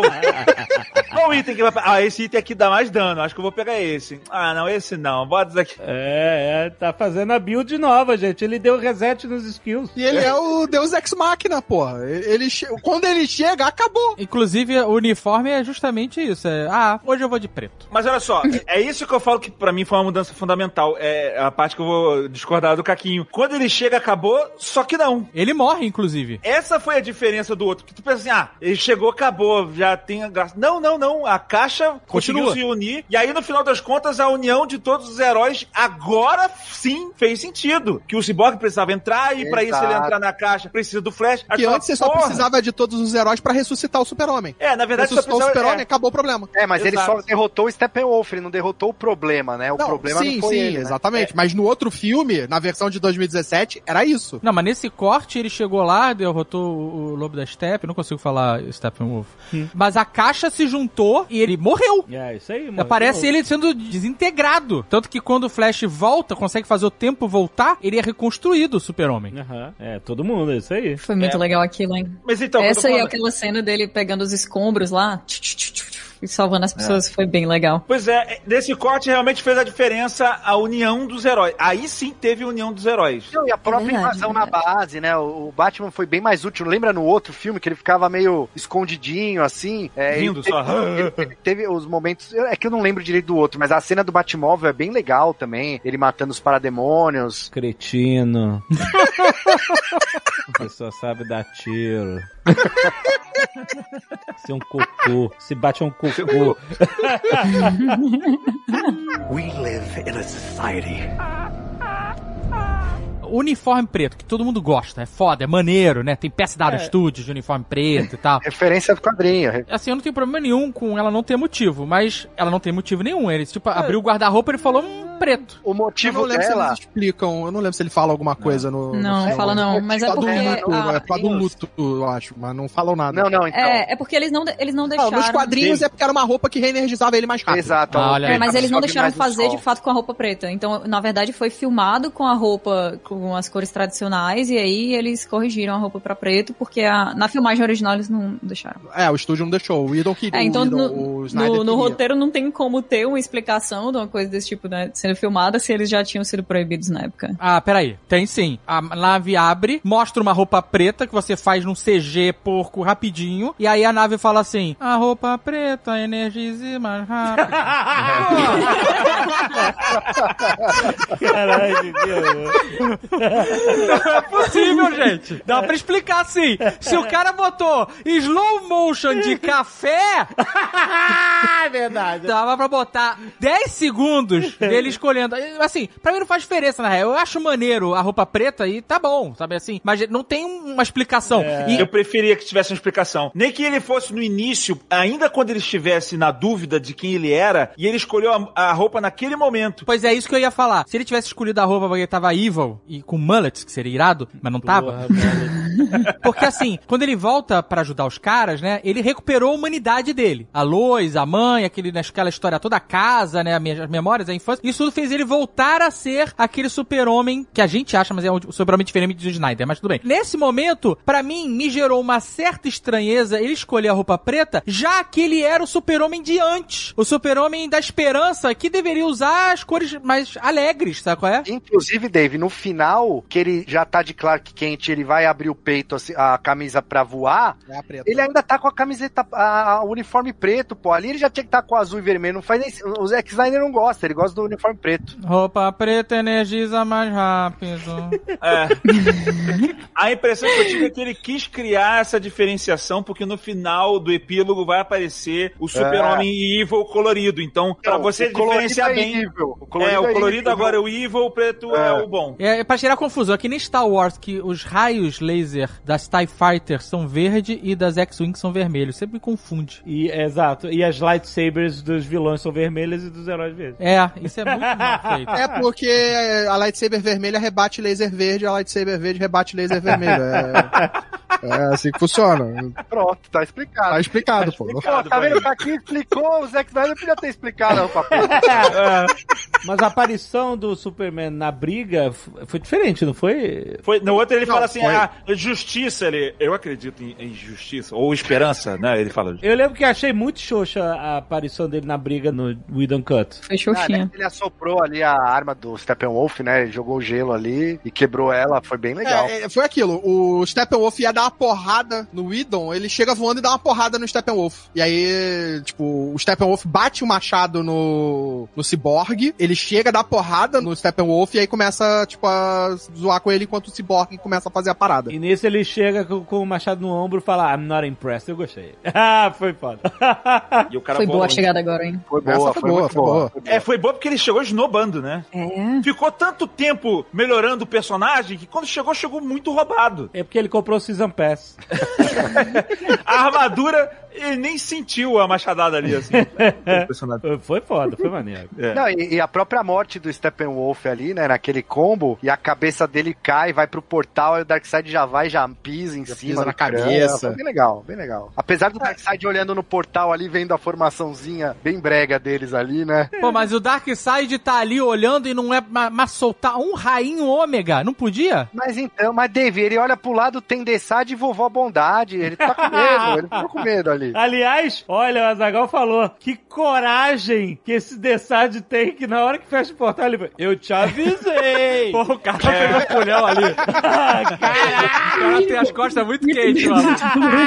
Ma- O Desad, ele tem essa porra. Ele, ele é sempre o. ah, ele é o Wormtongue do, da- do Darkseid. Mas eu vou falar um negócio. A vovó maldade, vovó bondade, será? é Bondade. ela é o Mercúrio do Snyder Cut. Porque ela, todo mundo viu no trailer, vovó Baldade, aí escreve matéria, aí faz vídeo de reaction, explica quem é vovó Bondade, não sei o que lá. Aí ela tá ali só, figuração, vovó Bondade. É a cena que apareceu. É o Mercúrio do WandaVision, entendeu? Ah, Mercúrio, agora vem X-Men. Agora não sei o que lá. E aí, não, é só um cara. Mas eu achei interessante esse final, imaginando que esse seria o início da Liga da Justiça e que agora a gente vai ver, né, o Darkseid vir no próximo filme, que ele fala assim, ó, nós vamos fazer isso ó, moda antiga, né, pe- pegue a armada, né. Inclusive, porque no final do filme anterior, o problema acabava aí, quando ele conseguia derrotar o, o Lobo da Steppe. Porque o problema era o Lobo da Steppe Aham. querer juntar as caixas e, e fazer o terror dele lá. E nesse filme do corte do Snyder, como fala o Malfatti, o problema é maior. Ele quer lá a equação... Da ah, não vida, a anti-life equation. É, A antivida. Então a- o problema existe ainda, os heróis não sabem, mas ainda tem um problema que vai continuar acontecendo. Não, e seria uma boa, um bom setup pra essa aventura, porque eles têm, eles fazem eye contact, sabe? Eles, eles se veem, o Darkseid vê a formação de heróis, vê eles entregando o capacho dele decapitado, assim, tipo assim, ó, meu irmão. Aí ele podia ter mandado um raiozinho, aquele raiozinho 90 graus ali. É, não, mas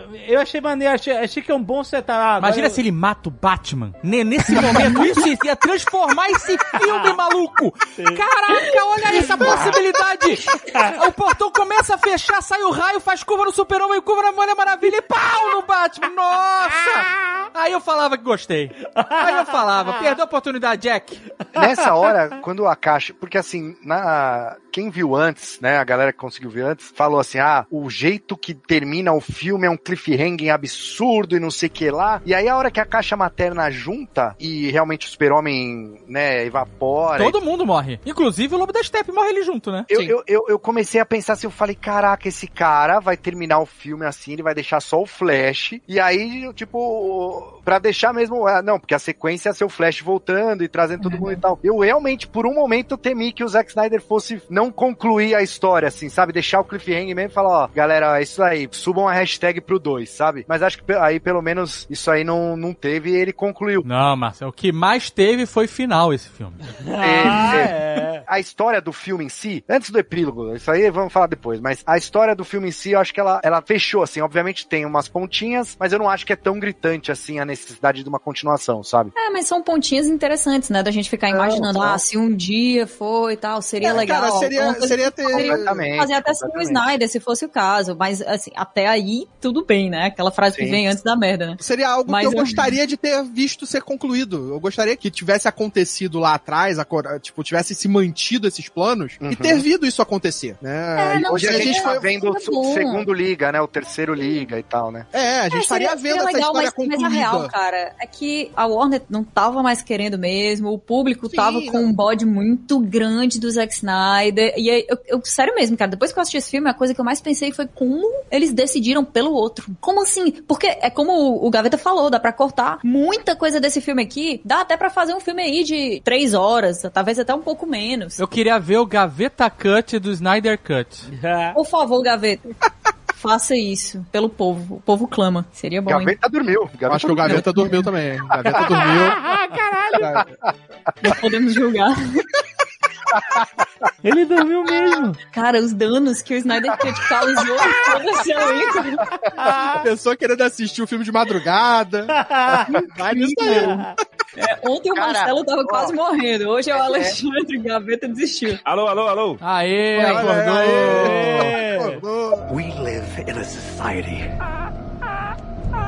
Teve uma outra parada que aconteceu. Eu sei que eu vou estar sozinho nessa luta aí, mas em diversos momentos eu achei esse filme extremamente brega pra caralho. Tem, tem esses momentos. Não, você não tá sozinho não, Gaveta. Ninguém tá sozinho nesse programa. É, tá todo mundo. É verdade, Assim, tem pra todo mundo. Em algum momento falando, nossa, seis mas aqui, tem mesa pra seis, Gaveta. Ou até mais. até mais, até mais. O- originalmente o filme uniu os sete, então. Não sei se vai ter bolo, mas vai ter chá, com certeza.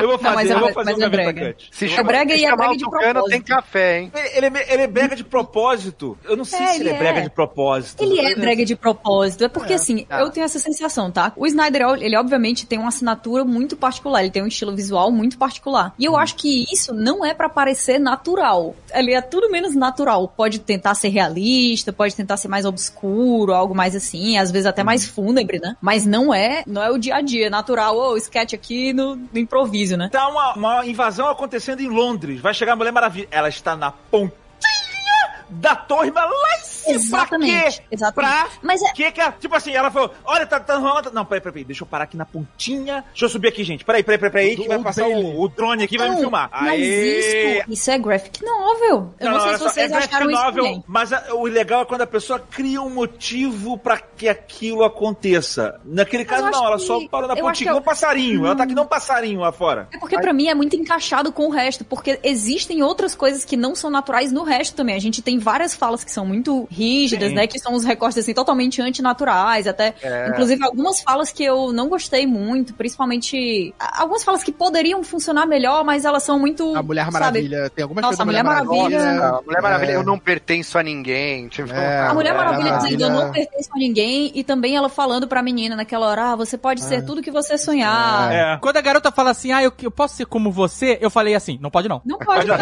Não pode. Eu falei, só que não. Ela, você pode ser o que você quiser. Eu, aham, menos, Menos uma Mulher eu. Maravilha. Mas é brega. Entrega, também, ela entrega um pendrive aqui, ó. Aqui dentro desse pendrive tá tudo que você não pode ser. Mas É é só, brega eu- também porque tem partes que são muito expositivas. Por exemplo, a gente falou da hora que eles estão na, em volta da caixa materna, e aí eles falam, pô, tá todo mundo pensando o que eu tô pensando, e aí já tem a música do super-homem, e aí foi maneiro. entra uma animação do super-homem em cima da caixa, ele é ajoelhado, aí ele voa um pouquinho, muito brega. E depois tem uma hora com o Cyborg, que o pai dele tá falando, ah, você vai poder controlar o mercado financeiro, aí aparece o touro de Wall Street. Nossa, o touro e o urso, cara. Que brega, é brega mesmo, cara. É muito bem expositivo. brega, é bem brega. cara. É, mas pra mim é Assim, feito de- pra isso, eu aceito, eu aceito cara, a preguiça. Eita, Eu aceito, aquilo, eu, eu, tô, é- é- eu tô salientando, mas eu abracei a breguice. Depois de um tempo, eu Pois falei, é. vambora. Não, vambora. também, não, Mas isso é um pouco de Zack Snyder, cara. é Isso é. Zack Snyder fazendo o ataque visual dele. É, é Sucker Punch. Sucker Punch. Exatamente, é o que eu tô dizendo. É o estilo dele. É a gente que... É, sei lá. Que bom, Gaveta, que você puxou essa palavra brega, porque era essa justamente a palavra que eu queria usar pra cena final dele com o Caçador de Marte. Ele acorda do pesadelo, que a gente falou aqui que foi a parte mais interessante, o storyline mais interessante que a gente nunca vai ver, daquele grupo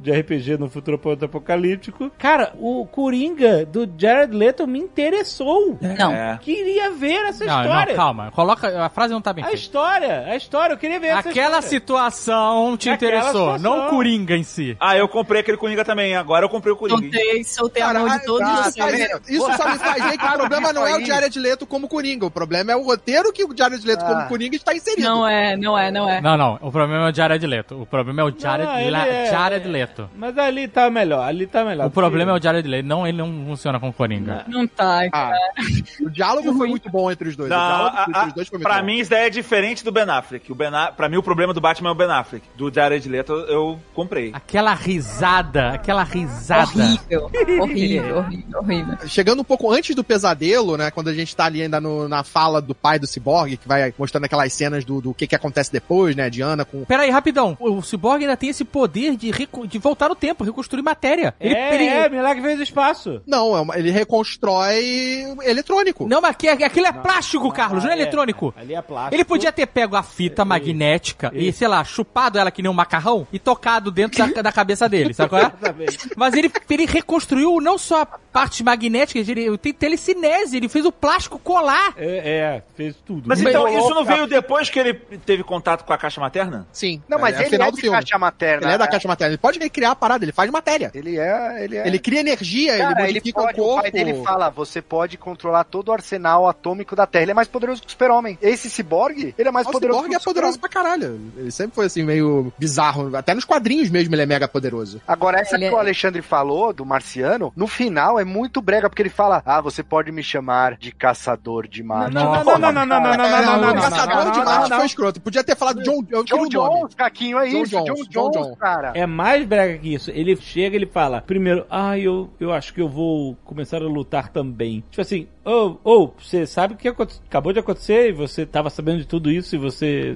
só esperou? Não Você tava, nada. se, você tava se disfarçando de Marta Quente, é isso? Exato. Aí ele fala, eu acho que eu vou lutar também, a gente se vê. É tipo assim, por que que... ah, tipo A gente assim, se vê, é muito zoado, é muito... Ah, Fala aí, improvisa aí, improvisa. Qual o aí- roteiro? Tem roteiro pra essa cena? Cara, não, não, cara, improvisa sério, aí. Essa cena pareceu de fã-filme muito. Aí ele vira pra ir embora, aí ele volta. As pessoas me. Quem? Quem? As pessoas quem? Exato. Me chamam de caçador de Marte.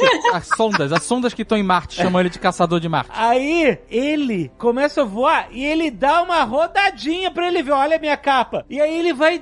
Caralho, cara, essa cena é toda muito brega, cara. E se você voltar essa cena, quando ele sai voando, você vai ver um arco-íris ficando ali no rastro. É, Mas é, o nome é, dele ainda tem outro problema. Imagina, chega ali o cara pro Batman e, ele. Ah, então, algumas pessoas me chamam de Martian Manhunter. Então eu sou É, um Manhunter. Marciano caçador de homens. É, porque não é caçador de Marte. Ah, Em inglês é, o marciano, Martian Manhunter. que eu já defendi que é martiano, né? Mas é o martiano caçador de homem. É, não, é que aqui no Brasil seria Ajax, né? Aí seria irado. É. As pessoas me chamam de Ajax. Podia ser o John Jones, ele podia ter chamado o nome Cara, dele. John Jones, era John isso que eu- eu acabou. tava esperando mesmo, exato. John Jones, eu tava esperando o nome dele. As pessoas também me chamam de Antônio. Pronto, e vai embora.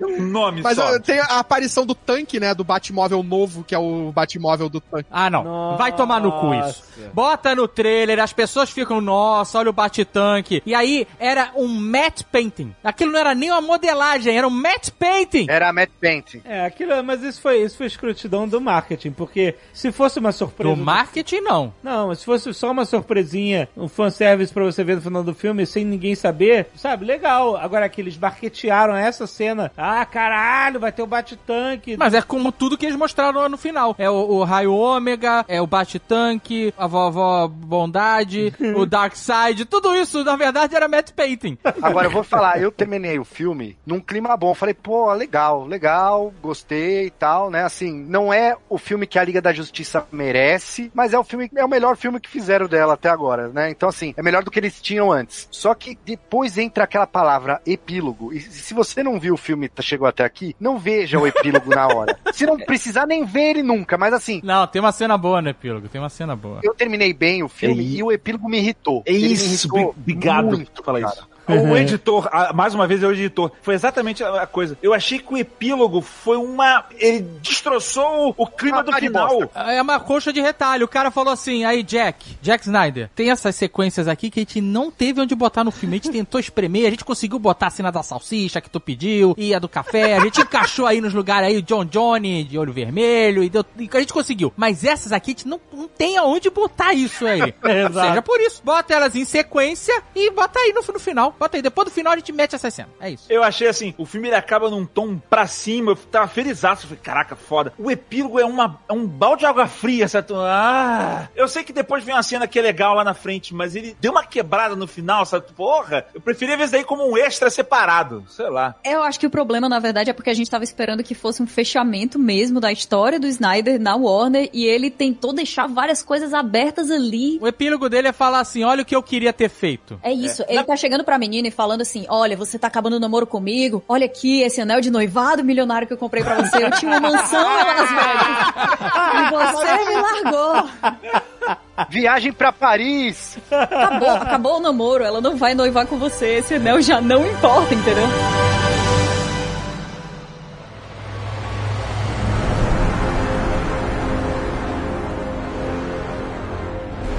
No epílogo tem o quê? A cena do Lex Luthor com o Deathstroke, que já tinha no outro. Mas um pouco maior, né? É, que era mas- É, o epílogo, na verdade, é logo depois que termina a luta ah, lá na, na usina, aí corta eles ali olhando pro horizonte e aí vai pro epílogo. E aí é, é o Cyborg reconstruindo a parada. É, tem algumas ceninhas. Nossa, essa cena deles olhando pro horizonte, essa sim é brega, maluco. Pai do céu. Só essa? Não, mas essa é, é o- é a cereja do bolo da breguice. É bem brega. Aí depois tem um. A câmera. Como é que chama quando a câmera anda de lado? Não é pan, é. Cara, é, é- é Slides, aquela né? coisa, é a cena dos Vingadores no meio de Nova York olhando pros bichos em círculo. Não, não faça isso, cara. Que, que horror. Essa comparação, pelo amor de Deus. É um negócio é brega, mostra de baixo pra cima, depois vai andando pro lado da câmera. Deu me livre. Mas é o tom do filme, é isso aqui é um. Quando tu escuta um disco de Reginaldo Rossi, você espera escutar uma música do Blind Guardian? Não. Catiuxa, você não era pra defender esse filme aqui? Olha que orgulho, hein? Citando Blind Eu Guardian. estou, eu Obrigado estou por isso. defendendo. Obrigado. Olha aí, pra- me tornei isso, né? Obrigado. É o Mas- tom, mas é aí o tom epílogo- da história, funciona ali. E o, e o começo do epílogo, que mostra as historinhas ali de cada um, ficou bem legal. O É, o que, que problema acontece é... depois, né? Todos eles falando. É, eu achei bacana, achei legal, gostei da finalzinho de cada um. É Funcionou. é diferença de propósito, por exemplo, no Avengers no meio de Nova York, quando tem a câmera rodando, eles estão encarando todos os vilões. Sim, Estamos sim. aqui, somos fortes pra caralho, nós vamos meter a porrada em cada um de vocês. Ali, os caras estão vendo a caçamba da nave chegando. tipo, eles estão fazendo uma pose foda. Olha, uma caçamba está chegando para nos levar. É isso. Ela já tinha chegado, ela tava lá aberta na frente deles. É, e é tipo Não, assim, o- matamos, estamos vendo a caçamba. Eles estão olhando ali para o horizonte, vendo a esperança, entendendo que eles salvaram aquelas pessoas. É brega, porque nobreza é brega. Nobreza é brega, cara. Tudo bem, tá, tudo bem. tá beleza, tá beleza, tá bom, tá bom, tá bom. Mas podia ter a voz da nave falando, né? Vão entrar ou vão ficar? Próxima estação. É. Inclusive, essa nave aí, ela foi valorizada pra caralho na edição, né? Toda hora ele tá consertando a nave, aí vem o, o, o, o ciborgue e fala, ela só quer voar, ela só quer voar. aí ele Ela volta, aí depois voar. ele volta, ele só quer voar. Nossa. Aí ele conserta a nave, ela só queria voar. O que tá acontecendo? Brega, caralho, isso foi muito Eu fiquei, brega. que porra é essa? E na hora que ele falou, ela só quer voar, plá, a nave caiu. Então, porra! Eu não entendi isso, cara. Mas depois ela, ela voou de novo, porque ela só quer voar, ela só quer voar. Ah, Ela só quer voar. então deixa essa porra voar, vai pra porra. É O meu problema dela. com essas cenas do epílogo é a cena, por exemplo, a do próprio Batman. Porque, beleza, ele tá ali com o Bat-Tank. Aonde que ele tá? Porque ele tá num lugar completamente destruído. Meu amigo, se ele tá com um bate-tanque com pescoço flexível, telescópico, o bicho tá pegando pra caralho onde ele tá. Entendeu? Porque ele não usou isso contra o lobo da steppe. Exato, né? Não, pior que não. Parecia que tinha dois caras amarrados no atrás do bate-tanque. É que eu, não- eu só vi uma vez, eu não pus de novo. Mas acho que tinha dois caras sentados amarrados com a mão pra trás, um de costas pro outro, assim. Não é possível que o cara tá fazendo ronda em Gotham com um tanque de guerra com pescoço... Cara, se onde ele tá é Gotham, Gotham virou tipo Chernobyl. É muito over tudo que ele passou. Ele não usou essa arma antes, maluco. Ele tá tipo Tony Stark, sabe? Ah, a gente tem que se armar, tem que botar satélite, fazer Ou um bilhão de armaduras. Aí o cara tá rodando rolê de, de, de- Ou ele mudou pro Rio de Janeiro, aí justifica. Eu acho que destruíram aquele Batmóvel ele falou, "Ah, não, tem que fazer uma coisa maior. E aí ele fez o tanque. Mas não tem onde estacionar, Carlos. Cara, é- onde ele, ele estaciona onde ele quiser. não, não tem, tipo, ele estaciona onde ele quiser. Não, e ele, o Bruce Wayne podia aprender com o Elon Musk, hein? Porque ele, ele faz a piadinha, eu tenho seis satélites. Porra, quantos tem o Elon Musk? Foi o que eu falei. Eu falei que tá atrasado esse filme demais. Tenho seis satélites. O Elon Musk tem 40 mil. We live in a society Tem a Mulher Maravilha sentindo saudades de Temícera. Tem a Mulher Maravilha morta ali também, né? Com as moedas no. Não, mas isso é antes, né? Isso é Foi antes. Ah, é antes, isso é, no, isso é Você foda. No- na visão do ciborgue. Sim. Do mesmo. Na cena próxima, aqui o Bruce tá segurando o esqueleto, né? A impressão que eu tive da Mulher Maravilha é que ela ficou olhando pro horizonte do tipo, e aí, o cara realmente matou minha mãe, não matou minha mãe, não sei o que. Parece que ela ficou meio que na, naquela dúvida. É porque ela não pode, acho que a parada que ela tinha de ter saído de Temícera, pelo que depois fala, é que ela não poderia voltar. Mas eles podiam botar uma antena de celular ali, né? Temícera, pra ela poder mandar um WhatsApp pra família. Se elas ainda estão usando arco e flecha. não vai ter. O, o modo dela avisar que tá vindo a destruição do mundo foi mandar uma flecha pegando fogo no, no templo. Então, Funcionou. Funcionou. Funcionou. né? Funcionou. Mas ela podia ir visitar a mãe mesmo, né? Porque, pô, o. Mas é, cara é a parada que matou. fala, que ela não pode voltar. Ela não pode voltar pra Temícera. Aí tem a cena do Luthor também. Tem a cena do Luthor. É, tem- Luthor Não, escapa. Ai, nossa, não, cadeia. aí, cara. cadeia. É, tem a cena do Luthor. Ah, mas já tinha, né, também. Já Esse tinha, a Luthor mesma é uma coisa. ideia de ponta a ponta, né, meu? De ponta a ponta. É, eu queria que. eh, Você não precisava trazer de volta o Lex Luthor. É, É, o John A gente- Manangelo como o Deathstroke tá maneiro. Acho Tá, que tá visualmente legal. ele ficou legal. Legal. Até na versão futura lá no, no- no Pesadelo ficou maneiríssimo. Tá legal não, gente? Aquela barba tá pintada de liquid paper.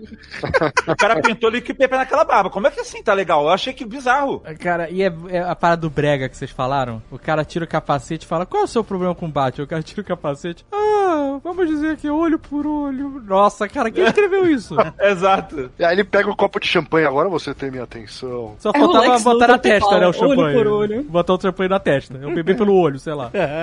e aí tem a cena do sonho. Que realmente essa do sonho, como a gente já falou, despertou pra caralho meu interesse. Eu falei, caraca, esse é um filme que eu me interesso. Lança aí. Esse é o Release the Sepia Cut. Eu me interesso, apesar de. Putz, esse, Coringa aí não. Não, esse Coringa é morto, morto pra mim, morto. Morto. Não, e eu tô falando de ver um filme com esse Batman desgraçado, que eu queria morto. Assim, visualmente é muito interessante, mas é, é isso, pô, não, não vai ter. O argumento é bom. A história É. daquelas pessoas unidas ali é bom, cara. É, gera interesse. Talvez se o filme fosse uma bosta, é melhor ficar assim, na real. Melhor ficar onde tá. Funcionaria como série, história paralela, essa coisinha um pouco menor, Eu, interessante. eu adorei a parada da Mera, tipo, não tem mais oceano, né? Tu vê ali que tá tudo seco, Sim. deserto, E o- ela carregando o balde. é. matou o Aquaman, né? Provavelmente. Pelo É. que ela fala, foi ele que Matou. matou, o Arthur, né? E ela carregando ali dois tonéis com água pra poder usar o- os poderes dela. Aham. Caraca, né, isso- é, é pra isso? É. Era tipo um peixinho, né? Tem que levar. precisa de água. É, O Os poder caras dela é ela, não, não, não, pera aí que isso aqui é meu poder, deixa quieto aí, não vai beber não. É, fica só- é- é tipo um magneto com as bolinhas lá saindo da, da, da cadeia. Caraca, maluco. É o Super Gêmeos, o Glick carregando o balde. Com... Precisa do balde, precisa da água. E bolinhas de água rolando no, no céu, assim. Ha, ha, ha! Só. Aí tinha o Cyborg ali meio Era do Apocalipse e tal, parecendo o Bishop Era do Apocalipse. É, você parou, falando pra, vocês falando disso agora assim, eu, acho que nem eu não quero mais não. Não, não cance- cancela a hashtag. Flash com bigodinho. Desinteressou muito. Deixa só o que eu fico imaginando que poderia ser, que já tá bom pra caramba. É, você quer ficar vendo Realmente. aquele Coringa fazendo mágica de carta, não dá não. Quero, cara. Não, eu não quero ver mais papo entre aquele Coringa e aquele Batman. Eu não quero ver mais nada dele, na verdade. Tá bom demais o que, que já foi mostrado. Essa história desse sonho seria o que iria levar onde o Flash volta no tempo e avisa o Batman lá atrás, né? Tipo, que é, é Sim, exatamente a a roupa que o Flash usou no Batman vs Super-Homem. Seria exatamente a continuação da história do pesadelo, né? Pra mostrar ele voltando no tempo. É, que mais uma vez eles estimularam com o negócio da luz e tal, e, hum, e nada, não deu em nada de novo. Então, mas isso que é o É, pior, sim, porque, porque é- parece- é- segundo isso que o, a notícia que saiu aí hoje, é, não era nem essa a continuação do filme da Liga. Tipo, é- essa é outra parada. É, o Batman tem que estar morto, passar 20 anos pro Bruce Kent. Lembrando aqui, Bruce Kent. A Liga da Justiça era pra ser dois filmes. Ia ser esse e mais um. Só que aí já É, deu merda nesse. Ele, ele filmou quatro horas, né? Ele... Não, ou, ou era só esse filme dividido em duas partes? Não, que era esse e mais um. Não, não, tinha mais. Não, esse filme não são dois filmes. Esse filme é literalmente uma encheção de linguiça, a ponto de ter linguiça no filme. De verdade. Eu tava esperando muito. E eu, definitivamente, não, não me decepcionei. E assim, era fácil se decepcionar, né? Tava todo mundo. Tinha dois lados muito Ainda propícios a, a detestar, né? Tipo, a galera que tava esperando muita coisa, tipo eu, que infelizmente tô sempre desse lado, pelo jeito, pronta pra perder e me decepcionar. E o outro lado da galera que tava achando que ia ser um lixo. E eu acho que os dois lados acharam um filme bom, porque foi um filme bom. Foi um filme legal. Ele tem os seus problemas, tem as suas coisas É, não, longas é- demais, não é, mas não foi um é filme um bom, lixo, vai. Não, não é um lixo. Não, Não, tá- é claro que não. Eu não achava, eu não esperava que fosse um lixo, na verdade, mas o que eu falava é que não existe um Snyder Cut. Se você analisar esse filme, ele não é diferente do filme de 2017. Ele só tem mais coisas, mas é a mesma história no final das contas. Ah, muda a É, conclusão um mas é o pouquinho. Mas muda a corte. estrutura, É o muda corte dele da a história. apresentação de personagens, muda Mas não é um filme diferente. Não, mas não era pra ser. Era pra ser aquele filme com o corte do Snyder. Porque, na verdade, o que a gente viu foi o picotado, né? O picotado e mudado em certas coisas e tentando desesperadamente ser a Marvel, tipo assim, da pior maneira possível, né? Exato. Mas esse aqui realmente é Isso o é corte verdade. dele e a gente sabia que ia ser uma história bem similar. É o não Exato, corte. dele, Exato. é o não corte. Eu não corto. Acho que o saldo foi positivo. Eu substituo fácil aquele filme de 2017 por Também, esse, apago aquele de 2017 e vamos, com- vamos embora, acabou. É, John Whedon acabou pra você. Snyder, Snyder não faz mais filme da DC, a Warner mudou de vida, beleza, mas eu prefiro existir num mundo em que esse é o filme da Liga da Justiça do que aquele outro de 2017. Ah, E assim, né? Com Tipo, certeza absoluta. se depois de amanhã, sei lá, os caras anunciaram, ó, vai ter o Liga da Justiça 2 do Snyder. A gente vai assistir também, do mesmo jeito. Com certeza. Porque nós somos esse público. É. Se não, tiver, se não tiver o Bruce Kent, inclusive, vou hypar de novo. Mas o Bruce Kent é... Bruce Kent. Cara, é o final de Harry Potter, ninguém aprendeu nada. Eu quero ver se aquele que está mutado por todos nós está comemorando o Bruce Kent. Ah, vai falar que é o visionário, é visionário. Ninguém nunca pensou nisso, Kent. Nossa, Caraca, mano. é a mesma ideia do Ben Solo. Olha que terrível isso, né, cara? Ben só, nossa, agora deu gatilho forte. Pode crer. We live in a society. Teve dois momentos que eu fiquei emocionado, que foi o momento que toca a música do Super-Homem lá no meio, né, o holograma, tal, tal, tal. E o finalzinho, cara, que tu vê a- ele falando For Autumn, né, que fala o nome dela. Ah, sim, ó. É. Gotham. Porra, cara, Pronto. ali encheu o olhinho d'água, tu fala, porra. É, eu acho que isso vale até a gente falar aqui. Antes de começar o filme, tem um, um depoimento do Zack Snyder, né? Ele agradecendo e tal. Inclusive não tá em 4.3. Eu vi o filme com melhores olhos depois desse depoimento. Eu achei, eu me, não, não me compadeci, mas assim, eu entendo o que o cara quis fazer, que foi tirado dele, que ele passou por momentos terríveis na vida dele naquela época. Pô, você imagina o, o que esse cara passou. Perdeu o trabalho que ele tava fazendo, que era um trabalho da vida dele, e perdeu uma filha que é um negócio assim que eu eu não consigo nem É, e eu acho que nem só isso, assim, né? É, depois que a gente recebeu todas as informações, né, relacionadas a isso, o cara tá passando por um momento terrível na família, né? Sim. Com a perda da filha e tendo que negociar filme, sabe? Pô, o estúdio tinha que falar, cara, é assim, as empresas elas têm que ser mais humanas nesse momento, cara. Não é possível que o cara perde a filha, sabe? E a empresa fala, não, não dá um tempo pro cara, sabe? Não rolou, mas não, não rolou isso. Mas- A- Aproveita, né? Não. Aproveita a situação pra dar uma substituída ali, Exato. porque ó, até agora é a depois- mas, hora. mas rolou a galera falando sobre até os próprios executivos da época na Warner, que os caras falaram que não iam dar tempo pra ele, não iam dar tempo nem pra o Whedon quando entrou fazer muita coisa, porque o filme tinha que ser lançado naquele ano pra eles não perderem o bônus. Mas isso é muito terrível, cara. Isso é muito terrível de verdade, assim. É dinheiro e os caras ligaram foda-se, foda-se. É. É uma merda, Não, é não, horrível. não, não é faz horrível, sentido isso. É horrível. No sentido de, porra, cara, é uma situação extraordinária demais, sabe? Assim, você não pode. E aí você tá. O cara tá, pelo que a gente viu, né? Do que foi relatado dessa história. O cara tá aí lutando pra fazer o filme do jeito dele. O estúdio quer o filme de outro jeito. E isso, todo mundo sabe que faz parte dessa indústria, porque quem paga quer ter controle e, e tá nos contratos. Então o cara fica lutando pra fazer uma coisa de um jeito, ok? O estúdio fica lutando pra fazer. Não, a gente quer de outro jeito. E aí vem uma situação terrível, inimaginável pra quem nunca passou por ela. E aí o estúdio pressionando até o ponto que o cara fala assim: Caraca, não, não, não tenho força, não faz sentido mais lutar por isso, porque meu momento é, é outro. Minha família. É, tipo, Não, e você imagina ele revisitando. Eu tenho que. Exato, eu tô, eu tô devastado. E aí o estúdio não entender isso, cara. É, né? Estúdio que é feito por pessoas, né? E, e ela. E, puta, os caras, os executivos, né? Parece que os caras viram executivo, arrancam o coração do cara fora. E o cara vira uma máquina, sabe? É, Não, não posso ter o prejuízo, vai ter prejuízo aí. é muito terrível, cara. É muito terrível. Imagina o quanto de gatilho tinha isso, porque jogava ele de Sim. volta pra 2017 total, entendeu? Não, é, isso é muito triste, cara. Isso de verdade é muito triste. pra, pra, pra- pra- pra exato período que aquilo aconteceu. Exato. E ele mesmo assim é, levar isso pra frente. E eu espero que esse- alguma coisa boa dê pra tirar desse filme é justamente ele ter sido melhor do que o anterior. E talvez num sonho de verão, os executivos olharem e falarem: pô, será que realmente a gente deve mexer tanto assim?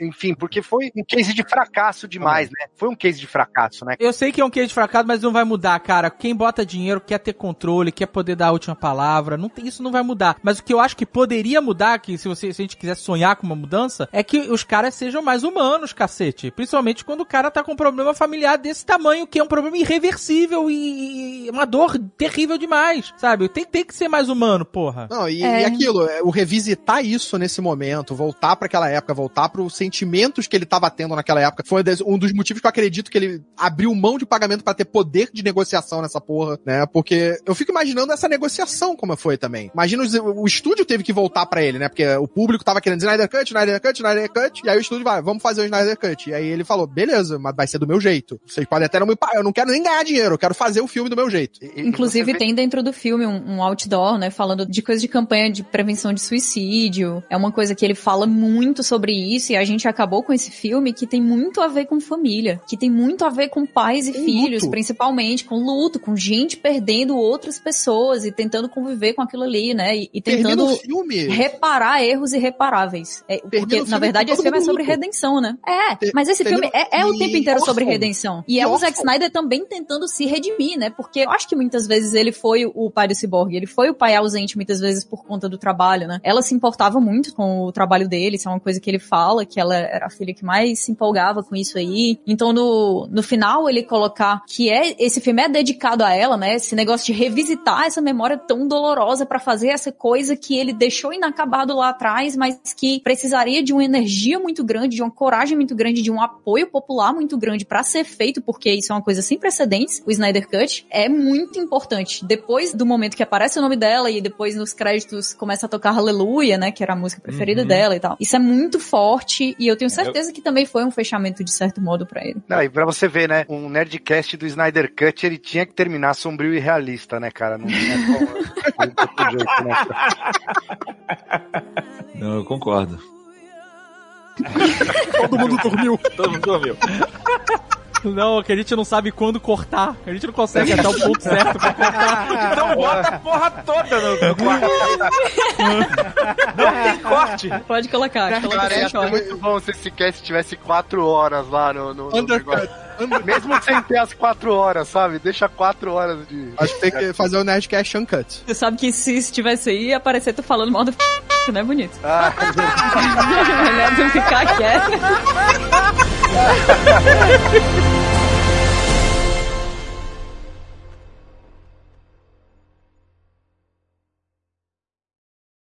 Breaking News. Acabou de sair no Nerd Bunker. ah, não, não. Eita, tchá, tchá, tchá. Jack Snyder explica como o acontecimento do fim de Snyder Cut influenciaria nos próximos filmes. Uma recente entrevista para Vanity Fair, Jack Snyder revelou, segundo o diretor, sua intenção era produzir cinco filmes e a Liga seria o terceiro. Fariam parte também Homem de Aço, Batman vs Superman. Teriam mais dois capítulos de Liga da Justiça a serem filmados. Explicou, Jack Snyder acredita que nunca conseguirá fazer os outros filmes, portanto a história que ele desejava contar não chegará ao público. Por isso ele já jogou na rede. É isso, ele contou aqui, ó. E aí vai. Lois está grávida. Abre aspas, aqui, aqui é Jack Snyder. Talvez possa a edição botar um slow motion em homenagem. Não, tu, tem- tu tem que falar que tem que falar a voz da nave, explicando a... Lois está grávida no final do filme Snyder Cut. O teste de gravidez pode ser visto na mesa da cabeceira. É, a gente viu. Com o rótulo da marca fictícia Force Major. Uma frase, é, na verdade é em francês, então é, é Force Majeure. Força maior, é. É uma frase que basicamente se traduz como circunstâncias imprevisíveis ou força maior, aí, como o Jovem Nerd diz. Ai, Jack. Então, eh, o diretor revelou que esta criança, filha do super-homem com a Lois Lane, seria o Bruce Kent e seria o substituto do Batman. O Batman morre nos filmes no, no futuro. 20 anos depois, no aniversário da morte do Batman, isso é as palavras do Jack Snyder, eles levam, o pai e a mãe, levam o Bruce Kent para a Batcaverna e dizem, seu tio Bruce ficaria orgulhoso se você fizesse isso! Não pode Não, ser não, verdade. não, não, não, Cara, não, O Marcelo, Marcelo tá tendo... Não, não, não, não. Não é possível. Tá vendo o que, que a gente perdeu? E é por isso... E eu aqui eu defendendo falando. na medida do possível o Jack, Jack. Não, é por isso que eu tô falando que ele não devia nem ter mostrado esse anel de noivado, cara, porque deu. Ele precisa Cara, fazer ele tá outras coisas. Ele tá mandando carta pra menina ainda. Isso aí é a carta que ele mandou pra É. ela, entendeu? Aí não dá mais, porque não tem jeito disso dar certo. Ele pode lançar. Não tô dizendo que vai dar errado o filme dele. O filme dele pode ser bom, mas já estão decididos a odiar. A Warner já vai ficar metendo ali a coisa, né? Todos os executivos vão ficar se metendo no roteiro. Ele não vai ter a liberdade criativa. Ninguém vai chegar pra ele e dizer assim: não, tudo bem. Mas faz o seguinte: próximo branca, filme né? aí. Não vai dar, não vai dar. Próximo filme aí, pode fazer Cara, de 5 horas, porque agora tá tranquilo. Cara, a gente já acostumado. Eu chego pra você e falo, Bruce Kent, você ia dar uma carta branca pra mim? Não ia, cara, infelizmente não. Não ia. E olha que sou eu, eu sou a pessoa da carta branca, mas infelizmente até eu tenho limites. Este Nerdcast foi editado por Radiofobia, podcast e multimídia.